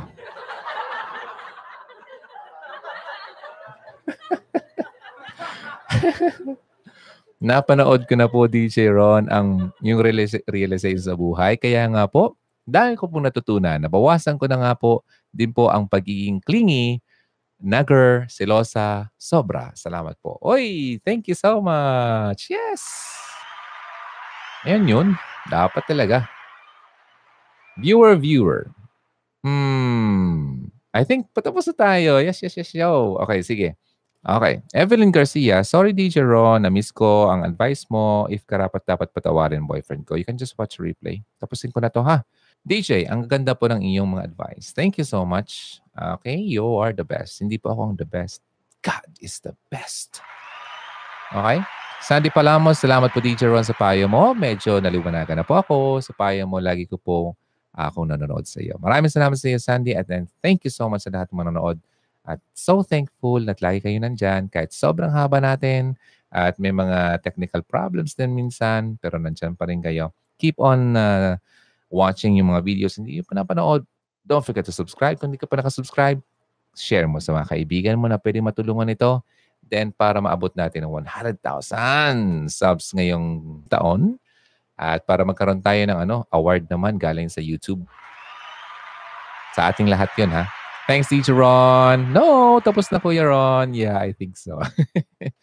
Late ako, ha? You can just watch the replay ang um, Kick Wins. Mm, sorry, DJ Ron. Okay, it's okay. Um, sige, I'll see you next time. DJ Ron, pahabol po. Pwede po bang mahingi ng address nyo? Uy, pupunta ka dito? Bye, Kuya. Thank you. Bakit papadala mo ako ng regalo? Ay, DJ Ron, ang ganda ng mga advice mo. Thank you so much, Celine Coabs. Kim G, thanks, DJ Ron. Thank you. Good night, hugs. I'll see you the next time. You can contact me sa Instagram. Look for Hugot Radio. You can go to Facebook. Look for Hugot Radio. Dito rin sa YouTube, of course. You can just uh, subscribe and hit the bell icon. Or you can email sa hugotradioph at gmail.com. All right? Hugs, maraming salamat. My name is Ronaldo on Hugot Radio. Don't forget, always believe in love and keep the flame burning. Yes, yes, yes.